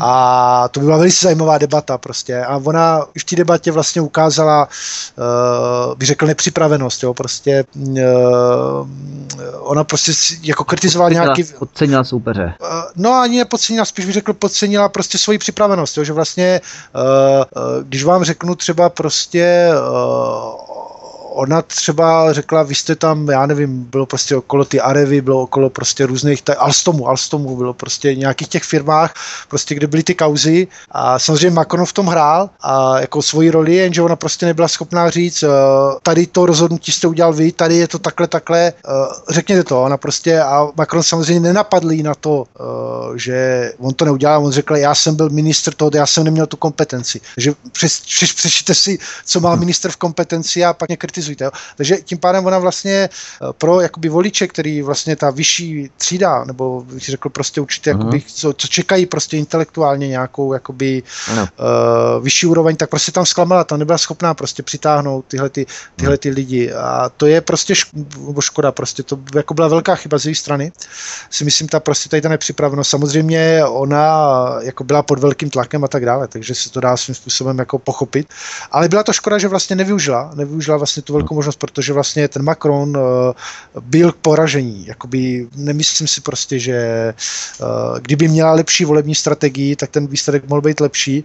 Spíš ještě právě naopak, uh, jak jste říkal, tak uh, ten výsledek byl i pro samotný Front National velký zklamání. Se hmm. vlastně čekalo, jako kdyby se překročila tu hranici 40%, tak uh, třeba by ta, právě otázka, jak to bude dál, protože ta strana vlastně dneska uh, se svým způsobem, nechci říct, rozpadla, prostě hledají co dál, protože otázka je, jestli mají vyměnit Marine Le Pen, jestli mají změnit název, protože ten název a ta značka Le Pen tam hraje hodně velkou roli, negativní bohužel, historicky, takže otázka je, jestli změníte název a tak dále. Přitom okay. si samozřejmě, samozřejmě myslím, že v vozovkách ten populistický směr bude čím dál víc jako nabírat. Otázka je pod, otázka jako pod jakou hlavičkou, protože ta ekonomická situace v Francii se zhoršuje. Mimochodem ta nálepka právě Národní fronty je taková pikantnost, která mě zaujala. Marine Le Penová po porážce odstoupila z funkce předsedkyně Národní fronty a na její místo nastoupil za Národní frontu etnický Libanonec Jean-François Jach, který ale musel tři dny na to odstoupit kvůli jeho výrokům spochybňujícím užití cyklonu B během holokaustu. To je docela zajímavá věc. Jo, tak ono to, tam zase tam se dostává právě to, to je ta konfrontace eh, mezi tím starým jádrem toho Front National a, a vlastně jakoby tím, jakou tu stranu udělala Marine Le Pen, uh, to je jako, uh, jak to říct, vlastně tam hodně, hodně členů, uh, jako na, na rovinu hodně členů vlastně Front National třeba v mládí inklinovalo k určitým vlastně uh, skupinám jako, uh, jako skinheads a jo, jo. tady tohle. A takže prostě ono zase tam se k tomu dostáváme, že vlastně na strana další velký problém je, že ona je fakt uh, si byl strašně lehce zdiskreditovatelná, jo, že vlastně na tady uh, najdou, co prostě v mládí někde řekl a uh, což je jako těžký, no, což mm. uh, jako ta, uh, ta situace je v tom podle mě, uh, co mě osobně mrzelo, že vlastně odstoupila Marshall Marion Le Pen, ta neteř, uh, která právě uh, jako reprezentovala třeba určitý konzervativní křídlo v tom Front National, což je obrovská škoda, protože to si já si právě myslím, že naopak ta konzervativní uh, politika spojená s vlastně s určitým patriotismem uh, má budoucnost a vlastně tím oni ztratili jako důležitou tvář a právě to chci jako, právě když občas tu nějaký český alternativní city, tak uh, weby, tak ono právě problém ty Marine Le Pen bylo, že tam bylo hodně nejasností i v otázce třeba řešení s těma muslimama a tak dále, protože že vlastně pro ní důležitý model bylo vlastně to národovectví, ale v tom bych řekl Eh, právě založený na té laicicité, to znamená vlastně, eh, že...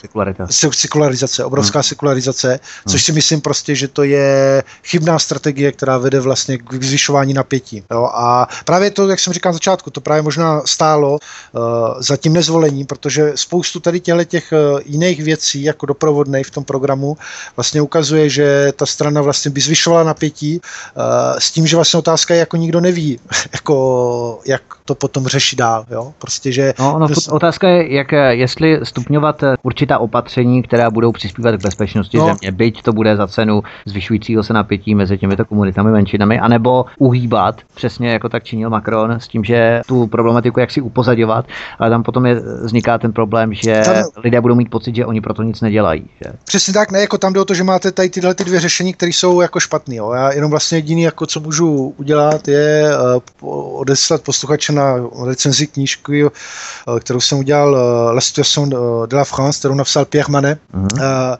která právě byla pro mě, samozřejmě nesouhlasím s určitýma bodama, ale byla pro mě jako první vlaštovkou toho najít nějaký normální řešení s tím islámem. Samozřejmě tam prostě dává různý, prostě ten, ten, ten problém je, že taky to není, nesmí to člověk vidět, že to vyřešíme za ně. Jo? Oni samozřejmě musí, a to je, to, to je ten hlavní problém, donutit eh, různé ty islámské prostě představitele, aby oni vzali zodpovědnost eh, za svoje komunity. A tam je hlavní problém, jo, protože vlastně eh, vůbec nemůž, když nemáte s nikým jako, nemůžete dialogovat, tak je to těžký, je to těžký vlastně řešit ten problém za ně.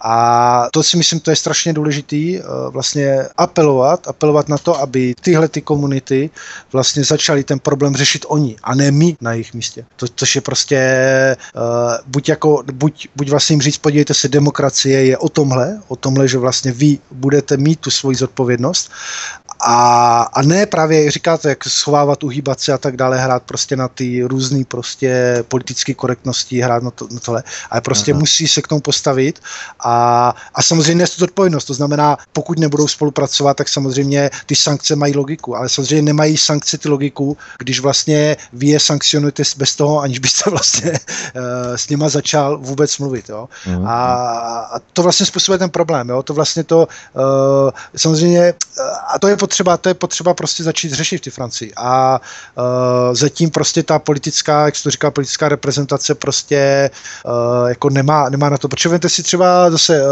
Front National, vlastně jste říkal, tam byl Libanonec, oni mají sekci, oni mají sekci vlastně pro muslimské patrioty. Oni nejsou jakoby uh-huh. uh, prostě, uh, jenomže tam je, tam je to založené na tom, že já si nemyslím, že právě se to dá nahradit takhle jednoduše, že vlastně se to nahradí tím francouzským patriotismem.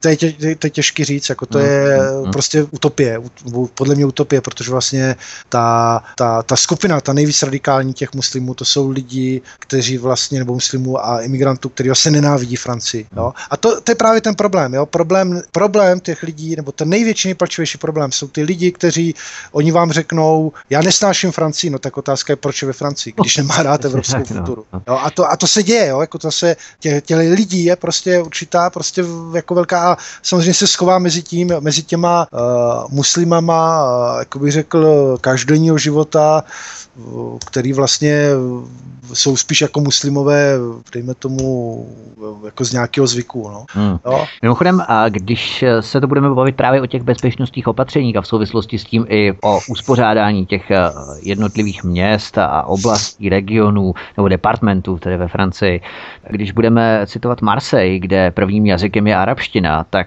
tady se hovoří o takovém zajímavém jevu, zajímavém fenomenu, že zatímco Marseille, tedy ve městě s většinovým podílem přistěhovaleckého obyvatelstva, tak lidé volili výrazně doleva, tady Jean-Luc Mélenchon, tak eh, sama Marseille je obklopená pásem bašt Národní fronty s až 38% hlasů. A tento jev je známý třeba ze švédského Malmé například, kde také přistěhovalecké čtvrti volili výrazně doleva, ale sousední městečka, čtvrti a tak dále s původním etnickým švédským obyvatelstvem tvoří silné základny národoveckých stran. Takže to je takový zajímavý fenomén. Zdá se, že těsný kontakt s emigranty nevyvolává vzájemnou toleranci, že třeba Bretaň, kde je přistěhovalců málo, tak eh, tam Národní fronta sklidila mizivé eh, procento hlasů na téma migrace. Tu nehovoří téměř nikdo, nebo nepovažují to za důležité téma migrace v Británii a tak dále. Jo. To znamená, že když si rozklikneme a budeme analyzovat no. třeba NIS, jo, NIS, kde zemřelo 85 lidí pod kolik kamionů 14. července 2016, tak jako jediné západní město, takový ostrůvek, tam nezvítězil Macron. Všude v západní Francii vítězí tvrdě Macron. Že? A jedině no. v NIS, kde se odehrál teroristický útok, tam nezvítězil třeba. Ne, tak to se právě dostáváme k tomu, k tomu problému ty bezpečnosti, protože uh, to je, jak jsem právě říkal, uh, co samozřejmě vede lidi k tomu hlasovat pro to Front National, kteří jsou v bezprostředním kontaktu, je mhm. právě ta frustrace, protože oni prostě vidíte v tom reálném světě prostě ten problém a ten politik vám řekne, jako ten makro prostě nic se neděje, jo, což prostě, no, no, no, no, což no. jako, uh, což prostě je jasný, že ty lidi prostě volí ten Front National kvůli tomuhle, uh, protože uh, prostě ta bezpečnost, ta, ta, ta reálná bezpečnost, ten reálný život je o tomhle, o tomhle, že vlastně vy to vnímáte tady to riziko, jak se říká, jak prostě žijete v těch, tak prostě to vidíte. Přesně, uh, uh, a spíš, spíš jde podle mě o to vyjádření nebo o to hlasu, kde vlastně ta strategie, která byla doteď, to znamená uh, vlastně tady bylo to levicové myšlení, vlastně uh, v levice vám řekne, problém s migranty neexistuje, protože to je sociální problém. Oni, hmm. oni jsou problémoví ne protože mají uh, prostě zvyky, které ne, nejsou s námi, ale jsou problémoví, protože uh, jsou sociálně vyloučení. Ano, Takže ano. dáme jim peníze a tak dále, děláme prostě to, bude to v pohodě. A což vlastně ta, eh, tohle, tohle tady začalo vlastně v 80. letech a Zemur ukazuje krásně, že první, první, kdo vlastně eh, se otevřeně postavil vůči tady tomuhle systému, byl starosta nějakého komunistického města, to znamená vlastně ten, který vlastně eh, v 80. letech právě říkal otevřenost, otevřenost, musíme přijímat, tak prostě mu tam nahrnuli všechny tady tyhle ty, ty migranty prostě tenkrát v těch 80. letech. A samozřejmě on říkal, to nejde, prostě už to nezvládáme, ta realita je taková, prostě, že si s tím musí přestat, jo. A hlavně tam se dostáváte třeba, proč ten žálník máš hodně vyhrá, protože vlastně máte ten problém, že uh, pro toho dělníka, když se na to podíváte jako z hlediska ekonomie, tak samozřejmě ta migrace je obrovský, uh, obrovská konkurence. To znamená vlastně lidi, kteří jsou připraveni pracovat za pár euro a tak dále, kteří vlastně mm. rozbíjí ten trh práce. Mm. Takže, to, uh, takže tohle to jsou jakoby ty reální problémy. Uh, samozřejmě ten politik, který žije prostě v nějakých uh, těch privilegovaných privilegovaných čtvrtí, který mají vlastně, eh, jo, když, když byt vedle vás stojí 600 tisíc euro, tak asi nebudete mít nikdy problém s toho, že eh, vám v domě bydlí migranti nebo eh, jiné prostě etnické skupiny. Takže oni si myslí, jako, já chápu, jako, že tady určitě existuje francouzská skupina lidí, kteří prostě říkají, a to nej, ten problém není, no. Ale ten problém tady je, no. A jak říkám, ta, ta frustrace podle mě hodně těch francouzů je způsobená tím, že jakmile začnete o tom problému mluvit, tak, tak jste vyloučení. A úplně poslední poznámka, hm? výborná knížka uh, vlastně od sociologa, který udělal, uh, teď mě to jméno vypadlo, ale vlastně zbudil velký hlas, vlastně udělal uh, vlastně studii o vyloučené Francii, jakoby vlastně těch, co trpí tou globalizací, co trpí tady těma problémy a tou bohatou. A on říkal jednu zajímavou věc, kterou, kterou je potřeba přemýšlet, eh, že vlastně samozřejmě od jak živá tady existují vlastně skupiny bohatý a chudí, existují elity a tak dále.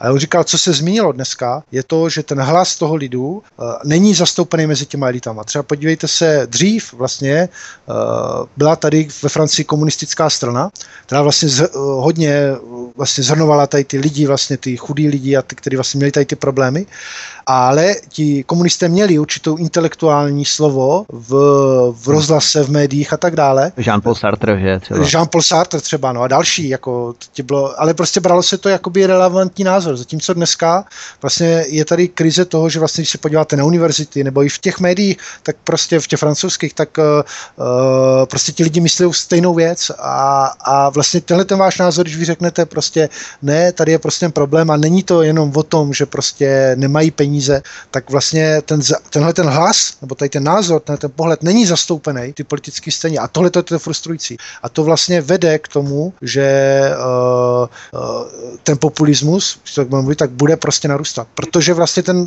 tady, tady v tomhle ten problém, jo, že vlastně dneska, když vy řeknete, že s tím tím nesouhlasíte, tak jste automaticky ostrakizován. Ale když vzpomeneme, když vzpomeneme třeba rok 2005, jo, což je z dnešního pohledu velmi dávno, před 12 lety, no. když ten vývoj je velmi turbulentní, že tak eh, předměstí Aubervillers trpělo ekonomickou depresí a bylo plné přistěhovalců, převážně muslimské populace, převážně z Magrebu a subsárské Afriky, Kongo, Senegal a tak dále, jak jsme se o tom bavili, možná před vysíláním, teď nejsem si no. jistý.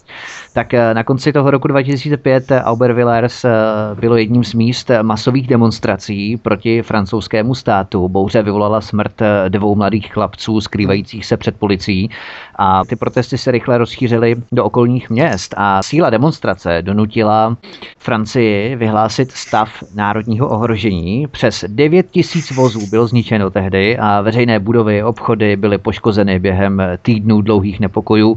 No a ti zbouřenci byli převážně muslimové narození ve Francii, tedy děti severoafrických přistěhovalců. Jo. A to bylo rok 2005 a muslimských enkláv No Go Zone nebo Get od té doby v celé Francii vzniklo nespočet. Marseille jsme tady mluvili, měli jsme tady džungli v Calais, s kterou si francouzská prefektura nevěděla dlouho rady, než to tady jaksi rozprášili, nebo bych to měl nazvat. Jo. No, Takže, to ro- Franci... rozvezli, rozvezli po celé Francii. No. no, no, no, no, no přesně tak. No.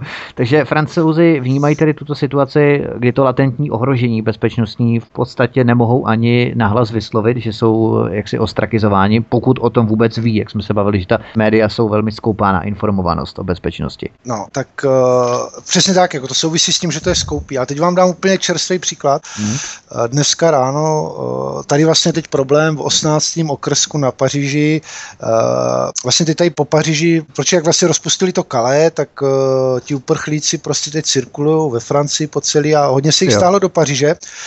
A už tady jich je teda hodně a teď prostě je, je uh, v tom 18. okrsku začíná být velký problém se znásilňování a různý uh-huh. obtěžování, jako nemyslím úplně zná, prostě obtěžování a uh, žen. Uh-huh. A už to jako zase, jo, to, to jsou třeba prostě, já nevím, třeba podíváte se na Marseille kolikrát, já nevím, denně se tam střílí, jo. To jsou prostě věci, které se tam dějí. A prostě na to už ty lidi nejsou, jako to už prostě vám to přijde normální, protože tohle. Tak vlastně tam dochází tady k tomuhle. No a dneska, už teda to v tom 18. okresku už to začalo být fakt jako asi velký, prostě, že už se o tom musím mluvit. Mm. A já jsem byl, dneska ráno jsem na to vyhledával nějaké věci a byl jsem překvapený, tam byla nějaká feministka, která prostě říkala, uh, jak to vyřešit, tak vyřešíme to tak, že rozšíříme chodníky a zlepšíme veřejné osvětlení.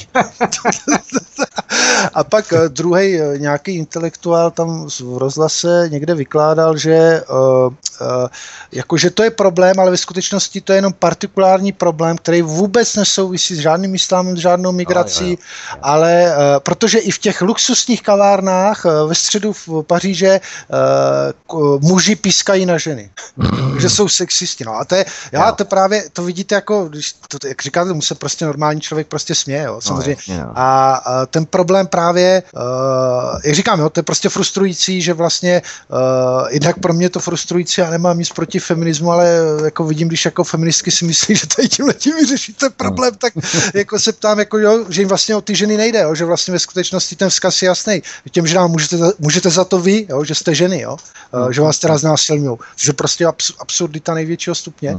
A to právě ukazuje ta neschopnost jako řešit ty problémy, jo, protože uh, říkám, to je právě příčina vlastně ta frustrace, jo, že vlastně tady uh, v tom, jo, v tom, uh, v tom, jak se rozpustilo Padkale, tak tady vzniklo, hmm. uh, oni vlastně zakládají po celý Paříži máte vlastně občas, uh, třeba ráno se probudíte a najdete tam v parku prostě, prostě najednou několik stanů a oni tam jo. prostě takhle, takhle byli a uh, prostě samozřejmě, jak to říct, to, to je s tím, že uh, není to prostě samozřejmě vázaný jenom na to, uh, jako že řeknete islám a tohle, ale prostě to vázaný na to, že ty lidi jako, uh, když je tady sem také dáte, tak jako co čekáte, tak prostě jasný, že bude docházet ke znásilnění, k, uh, prostě oni nemají samozřejmě práci, samozřejmě dochází prostě k krádežem, kriminalita a tak dále.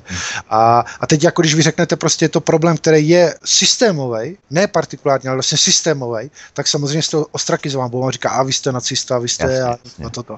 A tohle to je, tohle to je prostě eh, jako problém, no. To je, a právě, jako bych řekl, pro normálního francouze, podle mě právě ta frustrace, že vlastně tohle to vidíte, jo, tohle to vidíte a oni vám v vozovkách řeknou prostě a z, z, rozšíříme chodníky. A to, jo, jo. To, to, je jako, to je jako to, to je, to je absurdní, no. Takže ta, uh, ta otázka té bezpečnosti si myslím, že se to tady bude čím dál víc jako zhoršovat, no. Že, hmm. že pokud to bude, pokud to bude řešeno tady tím stylem, jo? což jako nic nenasvědčuje tomu, že se to v nejbližší době změní. Přistupme tedy dále k politice. My jsme tu řešili první a druhé kolo francouzských prezidentských voleb. Eh, nový francouzský prezident Emmanuel Macron jmenoval 15. května 2017 šéfem vlády pravicového starostu přístavu Lávr, bretaňského Lávru, 46-letého Eduarda Filipa. Nový premiér je zároveň pět let poslancem za pravicové republikány a patřil do týmu bývalého premiéra Elena Žipého.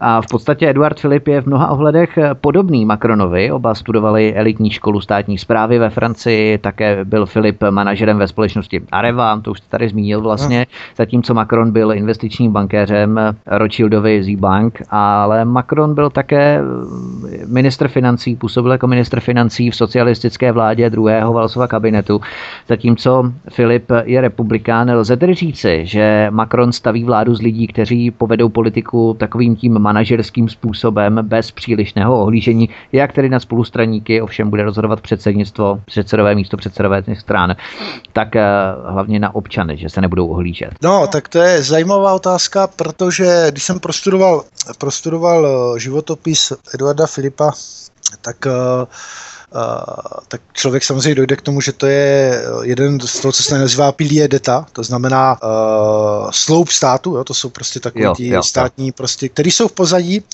A právě tady se dostáváme k tomu, že uh, ten cíl Macrona uh, bylo, že vlastně on nechtěl, on říkal, uh, vlastně musím rozbít, vlastně proč jsem antisystémový, jo? on nebyl samozřejmě antisystémový, právě jak jsme se o tom bavili, jako když řeknu antisystémový, tak si představu proti bankám, proti no, EU, no, no, no. NATO a tak dále. A on řekl, já jsem antisystémový, každý chtěl být antisystémový. Já jsem antisystémový, protože jsem proti principu těm politickým stranám, který tady zavedený.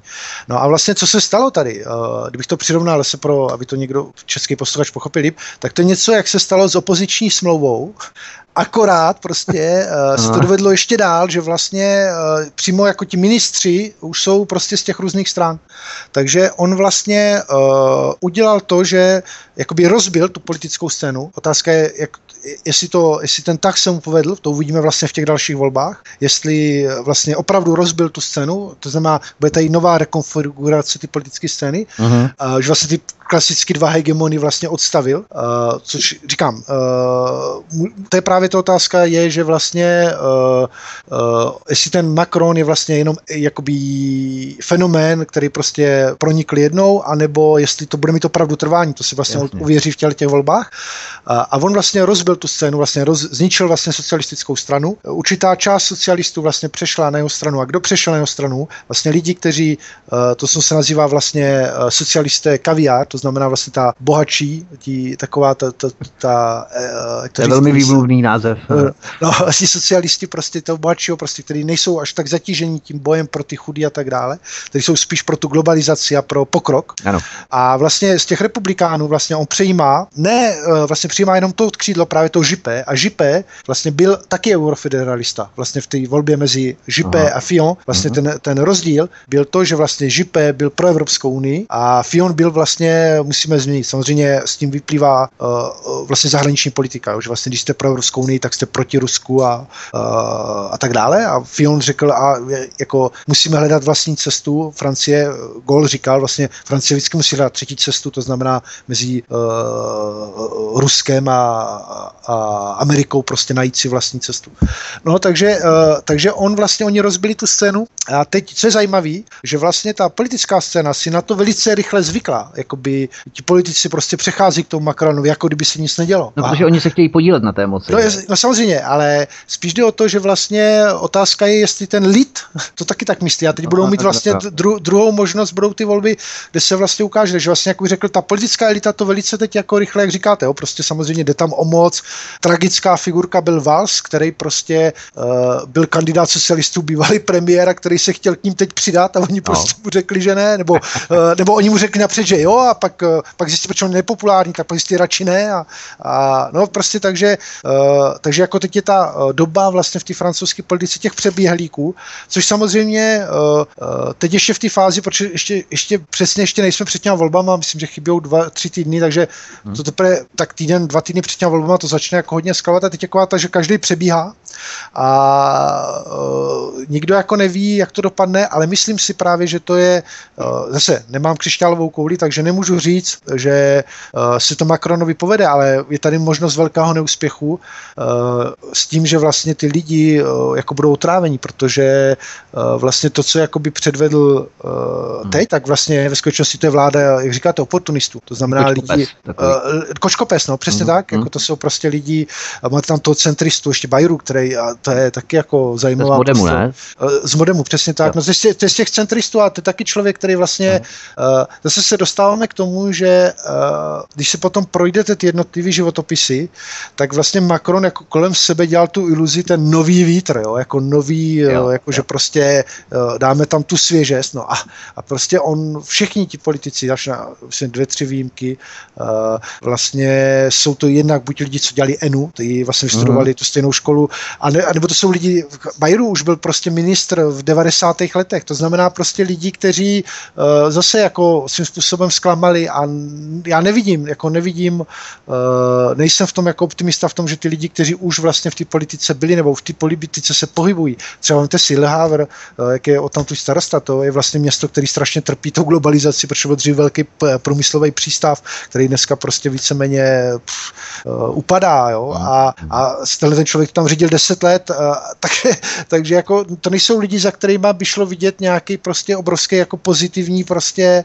uh, pozitivní uh, výsledky uh-huh. a tak jsem jako velice skeptický prostě vůči tomu, že jak říkáte, no, nové, nového psa, ta starého psa novým kousku nenaučíte, takže nebu, jako nečekám, že prostě najednou tihle ti lidi, kteří tady byli, sice říká třeba ten Filip, nebyl prostě člověk, který byl vyloženě prostě ve světle těch reflektorů uh, toho ty politické scéně, to je zase další věc, že vlastně ve Francii, to je jediný pozitivní krok, co můžeme Macronovi říct, že vlastně zmenšil počet ministerstev, což vlastně otázka je taky, jak to bude dál, jako co bude dělat s těma agendama, který vlastně tam zůstane na těch ministerstvech, a což zase teď nevyřeší v tomhle krátkém čase, těch tři týdnů.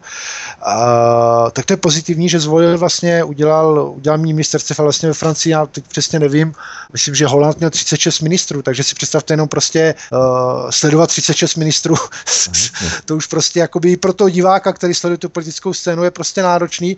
A takže vlastně tam máte spoustu lidí, kteří jsou jako v určitým stínu, no, kteří třeba hrajou tam tu roli a jeden dobrý příklad ten Filip, prostě to jsou lidi, kteří, on tam samozřejmě v tom systému funguje už hodně dlouho, vlastně od začátku, celou svou kariéru v tom udělal. Hmm. Teď se dostal nahoru a dostal se nahoru uh, s tím, že teď je v tom světle těch reflektorů. Takže uh, Macronovi podle mě, uh, co budou média vyčítat za chvíli, bylo to, že ve skutečnosti nepřivedl ty nový lidi do politiky, uh-huh. což prostě bude zklamání pro ty voliče, protože, uh, protože ty lidi většinou jsou vlastně přímo z toho stejného systému, akorát se změnili jména, akorát prostě. Co no. se týče nových lidí, eh, v úvozovkách nových lidí, tak eh, v polovině května už ohledně postů jednotlivých ministrů začala padat eh, první jména, například Bertrand Belanoé nebo Jean-Pierre Faraon a také se mluvilo o Françoisovi Bayru, což je předseda strany Bode, už jsme to tady zmínili.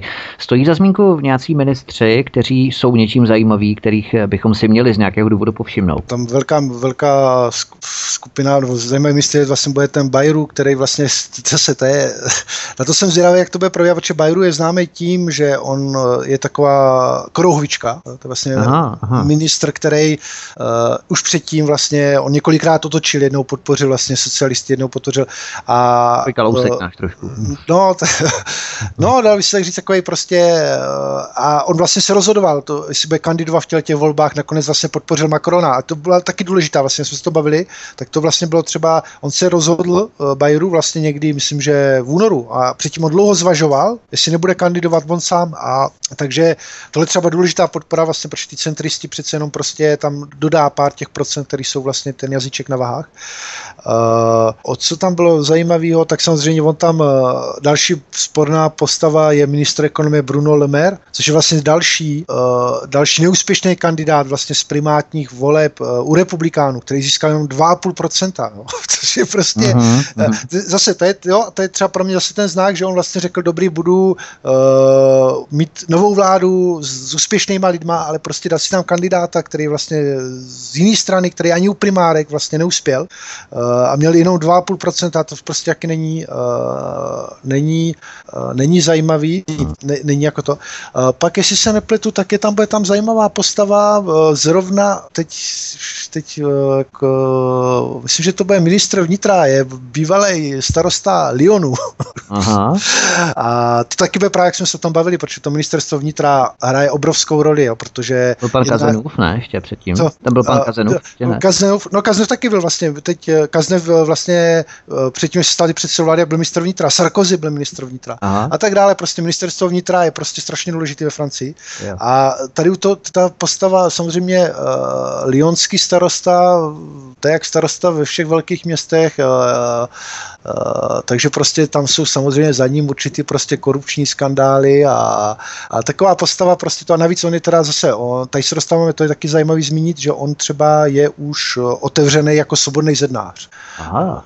Jo, Takže Macron, jako, taky Macron vlastně spadá do no, Macron právě...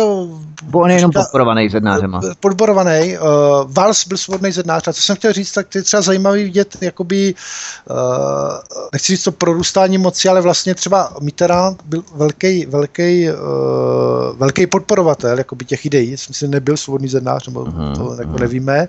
A vlastně uh, on byl první, kdo jmenoval nějakého poradce, který byl jako otevřeně svobodný zednář a to tenkrát zbudilo prostě velký jako v těch novinách, prostě jako, že všichni se tím podívali, jestli to není jako prostě konflikt zájmu a tak dále. Mm-hmm. A dneska vlastně v roce 2017 prostě dneska to je spíš naopak vstupenka na Jasně, určitý je. prostě křeslo, jo. A to samozřejmě není, jako tady nebavíme si, myslím, že on, eh, ten Kolom vlastně patří do Grand Orient, to jsou vlastně víceméně oficiální skupiny, jako to svobodního zednářství, to nejsou mhm. vlastně eh, nějaký tajný prostě to spolky, ale jde právě o to, že v každém případě vlastně uh, o co jde, když to tak zhrnu to svobodného zednářství, tak vlastně ta uh, silná ideje na ten pokrok, na to osvícenství a vlastně na uh, ta ideologie vlastně toho, jak jsme říkali, vlastně to univerzálního člověka, to znamená člověka, který není zatížený těma uh, náboženskýma a uh, to říct kulturníma prostě předpokladama, že prostě jo. existuje univerzální člověk a to právě vychází z toho řešení těch problémů, jo, že vlastně oni vám řeknou, uh, ty problémy nejsou vázané na to etnikum nebo na islám, ale prostě jsou vázané na ty peníze. A musíme tím pokrokem, že půjde ta civilizace dopředu a že prostě budeme víc produkovat a budeme se mít líp a, a musíme jít neustále dopředu. A takže vlastně tady se, říkám, když vidím vlastně tu vládu, tak uh, čekám přesně tady ten průběh vlastně, že uh, jako uh, podle mě ta, uh, ta krize se ještě zrychlí, jakože se to prostě bude akcelerovat, že to hmm. prostě nejsou, nejsou lidi, uh, jak se právě jsme se o tom bavili, jo, v tom v té Evropské unii, uh, vlastně ta, ty řešení, jak se říká, jsou tam vlastně dvě, dvě cesty a oni půjdou ještě tady tou cestou, prostě ty větší integrace hmm. a neřešení těch problémů. Takže vlastně ta, uh, ta krize podle mě uh, se bude spíš exkalovat. Uh, samozřejmě teď budeme mít chvíli takovou fázi nějakého třeba utlumu, jakoby jo, uh, ty, ty, ty tři měsíce ty tři měsíce a pak prostě to samozřejmě najde ještě znovu a ještě s větší silou. Jsem vlastně naprosto přesvědčen, že, uh, jako, že to přijde. Jsem jako, hmm. to je jako neudržet těch problémů. Ta Francie má prostě spoustu, hrozně moc a uh, prostě jakmile to začne přerůstat, tak prostě ten, ta, ten systém bude se trošku prostě víc rozrolovat a, a hlavně do to, že to, jak se to to systémové řešení je špatný, jo, že vlastně tím, že oni řeknou prostě musíme víc přijmout tu prchlíku, tak to asi o tu situaci no, nezlepší. Určitě, určitě. Jako, jo, Abych je jenom jako, přikročil no. možná ještě k politice a konkrétně k Emmanuelu Macronovi, protože se stále více hovoří o mladé prezidentské straně, Macronově straně En Marche, eh, znamená Republika vpřed v překladu. No. Tak eh, posiluje tato strana, nebo o jakou stranu se vlastně jedná v podstatě? No, to nikdo neví, já právě, že, uh, právě, že já jsem strašně velice skeptický vůči tomuhle projektu, protože vlastně tady je zase zajímavá věc, jako historicky, že vlastně podle mě Česko jako předešlo prostě jistým způsobem eh, dějiny.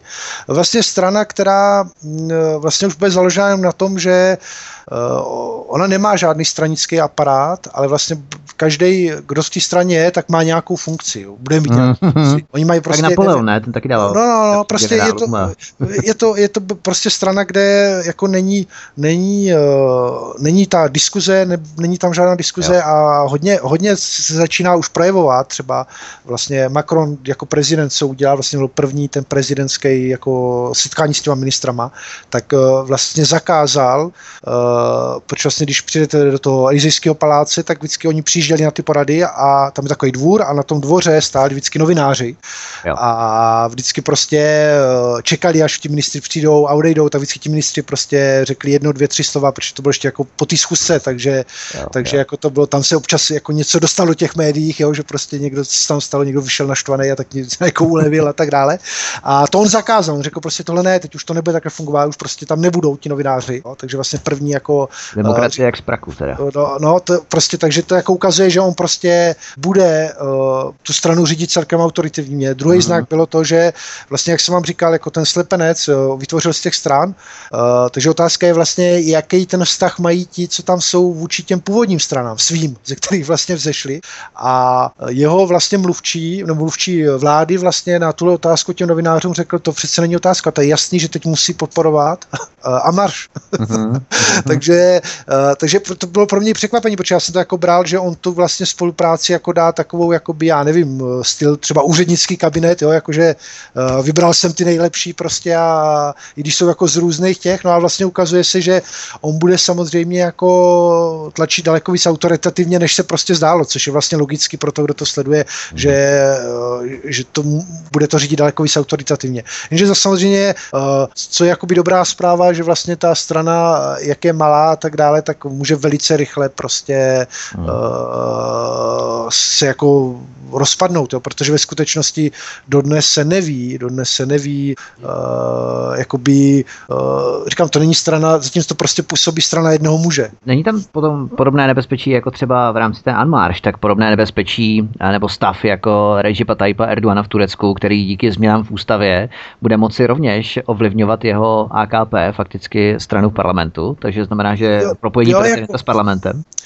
To je jako otázka. Otázka je prostě, já si myslím, jako, že uh, jako na jednu stranu je to možný, na druhou stranu přece jenom prostě Francie, jak říkáte, jo, prostě jsou tady takové ty určitá tradice těch manifestací, demonstrací a, a vlastně na čem se víceméně zhodují jakoby ty mainstreamové média, že vlastně Emmanuel Macron nemá čas, nemá čas vlastně eh, jakoby nějaký prostě takový ten čas, jakoby, uh, jak se říká, 100 dní prostě klidu a tak dále, jo, prostě jo. necháme ho pracovat, prostě bude muset, bude muset prostě jednat a, vlastně chyba, vlastně co jsme viděli u France Holanda, bylo to, že on vlastně uh, teď, když to řeknu takhle, tak on sice ty volby, ty volby vyhrál, to znamená prostě má nějaký mandát od té populace a pokud nezačne prostě rychle jednat, což neudělal France Hollande, tak prostě jasný, že do půl roka, uh, do půl roku vlastně, uh, pokud ty změny nebudou, tak ta nespokojenost bude velká. A právě si myslím trošku jako rozdíl, neznám moc dobře situaci v Turecku, ale prostě přijde mi, že za tím Ergodanem prostě stojí určitá část populace. A, takže má daleko silnější jako pozici u toho lidu, jo, nějakým hmm. prostě u toho. Zatímco u toho Macrona prostě on má právě, jakoby, proč vyhrál ty volby, tak vlastně je, uh, jeden, jeden jakoby velký pilíř vlastně byl ty mladí lidi a jak víte, všichni mladí lidi prostě jsou nestálí, to není ano, prostě ano. elektorát, o který se můžete opírat neustále a riskuje to, že ztratí rychle, uh, ztratí rychle vlastně tady tu podporu, která vlastně podle s velkým způsobem imaginární. Takže, uh, takže tam jako bych to viděl, že on prostě, uh, to bude otázka, jak prostě na to zareaguje. Uh, může na to zareagovat tak, že buď odstoupí, anebo, nebo bude utahovat šrouby, ale právě říkám, jako Francie celkem prostě uh, nemusí, nemusí to utahování šroubu probíhat tak lehce s tím, že opravdu říkám, ta ekonomická situace tady vlastně tady žiju 10 let a za těch 10 let víceméně stagnovala, to znamená vlastně dochází vlastně k propadu té střední vrstvy mm-hmm. obrovskému, to znamená, že vlastně ty lidi, vlastně to říká ten myslitel Jean-Claude Michel, který vlastně říká, třeba když jste před deseti rokem vydělával 2000 euro, tak jste byl víceméně se považovat za střední třídu. Dneska, když vyděláváte 2000 euro, což vám vlastně samozřejmě těch daní už dneska bude daleko méně, tak už jste, už jste vlastně považovaný za chudobu, to znamená, nebo za chudobu, že vlastně sice jako vy jste schopný zaplatit vlastně nájem, jídlo, ale prostě v případě nějakého neobvyklého výdaje už jste prostě ohrožován chudobou nebo ztráty zaměstnání. Jasně. A tohle to je prostě, to je ta realita, jo? to je právě o tom se to je ta realita. Tu i ten Macron prostě bude buď muset něco udělat, anebo ta realita ty lidi prostě dožene ho, uh, dožene ho prostě jako dál. S tím, že si myslím, že prostě uh, ta chyba jako může, může, jak říkáte, může to víc utahovat, ale prostě to by přikládal pod ten kotel, si myslím. No. Mm-hmm. Poslední téma dnešního rozhovoru. Emmanuel Macron se sešel s Angelou Merkelovou v Berlíně 15. května 2017 kolem půl šesté večer.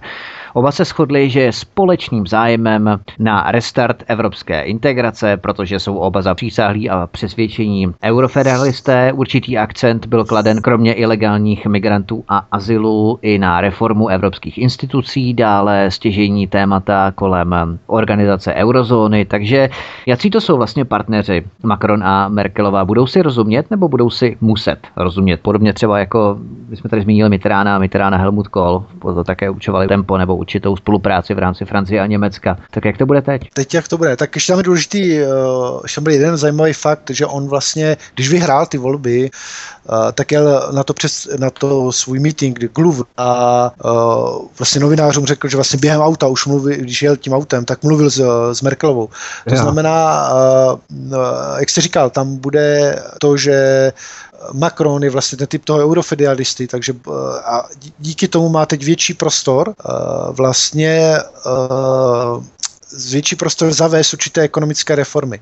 Hmm. Protože vlastně to všichni víme, vlastně, že Francie má obrovský státní dluh, který vlastně jako hrozí celý Evropské unii. Vlastně pokud by Francie přestala splácet dluh, tak to by byl automatický rozpad eura. No, no, no, no. A uh, vlastně problém byl to, že uh, Holandci se právě zavedl tu reformu toho zákonníka práce, ale uh, zajímavý vztah Holand-Merkelová byl právě v tom, že ona Merkelová podle mě, ne, oni myslím, že ideologicky jako měli stejný záměry, ale osobnostně si nese, neseděli, jo, protože vlastně... Ona byla dominantní, uh, ale byl spíš ten submissive. Ne? No, on byl, on byl submissive, ale ten Holand prostě právě má takový ten prostě ten francouzský prostě strejda, který prostě jo, tam někde jo, popí, jo. popí to víno, bagetu prostě a takový pohodář prostě a, a ti Němci jsou prostě výkon, výkon a jako chápu, že prostě tam jako nesedělo prostě, třeba to poprvé zajímavé, že mezi Sarkozym a Merkelovou to vlastně fungovalo, protože Sarkozy je aktivní a tak dále, víš, možná právě jako míní no prostě hmm. bylo to tam, myslím, že tam bylo jako blok, bych řekl, osobnostní, protože ten Holand je takový, on je prostě takový měk, jako jak to říct, si mu, takový prostě bez charakteru, jakoby takový nějaký jo, prostě jo. pohodička a tohle.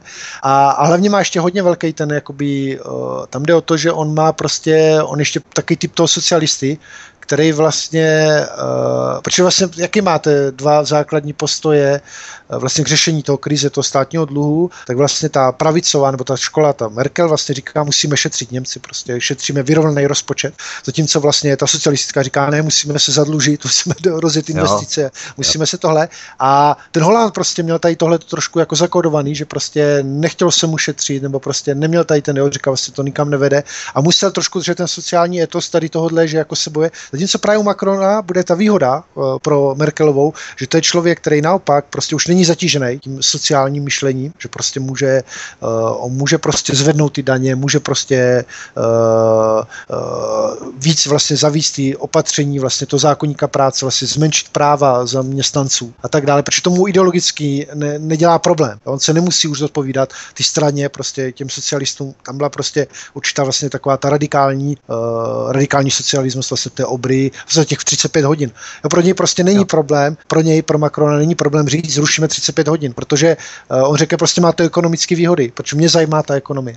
Takže pro, uh, pro Merkelovou je to velice ideální partner, prostě pro, hmm. uh, pro jak bych řekl, ta spolupráce spíš jako vypadá, že bude dobrá, jakože uh, vlastně uh, teď tam jako není, není podle mě zásadní problém, jako zatím nikdo ještě neřekl, že, že by tam došlo k nějakému konfliktu, naopak, prostě je tam, je tam velký jakoby posun ta spolupráce, protože Macron jí daleko víc sedí tím profilem prostě toho, uh, toho, toho um, prostě úspěšného člověka, který prostě bude dát první místo ekonomii, na první místo a tomu podřídí vlastně všechny ty zájmy, uh, takže vlastně on je schopný právě třeba udělat ty ústupky, jak jste mluvil o těch uprchlíkách, jo, může vyměnit uh, vlastně tu otevřenou politiku uprchlíků vůči vlastně ekonomické podpoře ze strany Německa a tak dále.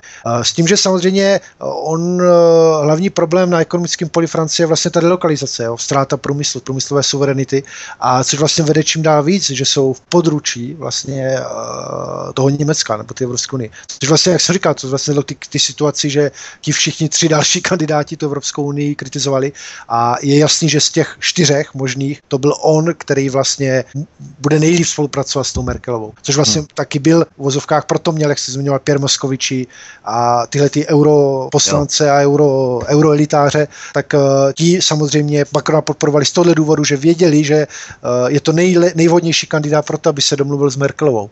Takže uh, jako čekám, nebo čekám, tam jako neočekávám jako další jako problém. Spíš naopak bude, uh, jak jsem říkal, tady hodně velká debata bude otázka vlastně toho zákonníka práce a uh, vlastně zhoršování situace zaměstnanců. Ve skutečnosti o to tam jde. Že vlastně, no v podstatě několikrát jste už na to poukázal během tohoto rozhovoru.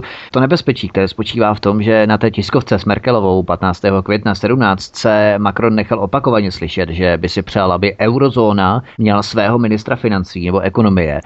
Takže on chce, aby se jednotlivé členské státy eurozóny vzdali svých pravomocí ve prospěch nadnárodních institucí. To je ještě další velmi pádný argument, proč nepřijímat euro. Nezbláznil se Macron kapku, když si představuje, že národy zruší v podstatnou část zprávy svých financích a předají nějakým anonymním bruselským eh, eurobyrokratům finančním. Nezbláznil se. tak ono, tak, eh, jak jsem říkal, jako, tak oni mají tu vizi, oni mají tu vizi, o co, ta, o co tam jde, tak samozřejmě v celá, všechny tady ty evropské státy jsou šíleně zadlužený, tak podle mě tam jde o to asi jediný cíl vlastně vytvořit nějaký to ministerstvo ekonomie, který si bude moct zadlužit jakoby celou tu Evropu, dát mm. si půjčovat peníze a prostě dál živit ten systém. Jako samozřejmě tohle k žádnému řešení nepřijde. Uh, otázka je, jak jsem říkal, jako tam je otázka toho, že oni uh, tohle samozřejmě jako můžou prosadit silou. Jakoby, uh, já si přesně nepamatuju ta, ten, ty argumenty, ale třeba takhle v hlavě mi stalo, že třeba Miloš Zeman, když se optali, jestli má zůstat v Evropské unii, tak on řekl, a tak doteď, dokud jako nám to místo víc dostáváme, než dáváme, tak je to pro nás super. Uh, takže vlastně vidíte, že oni mají jakoby páky na ty země uh, yes. vlastně říct, uh, je tady, uh, je tady jako oni prostě určitým způsobem nějak to subvencujou a tak dále. Uh, otázka je, o tom se mluví často, že vlastně, a to jste právě zmínil na začátku, Emmanuel Macron vlastně říkal Polsko, dlataví Česko, Polsko, Česko, Maďarsko, což, což vlastně uh, hodně už se tak jako proslýchá v těch kuloárech, prostě nebo v kuloárech, jakoby, uh, když se mluví o tom, jak tu krizi vyřešit, tak často se právě zase zmiňuje ten model dvourychlostní Evropy. Uh, to znamená co? To znamená, že vlastně uh, by zůstalo nějaký to tvrdý jádro, který by vlastně, uh, to by tam bylo asi Německo, Německo, Benelux, Francie. Francie, Francie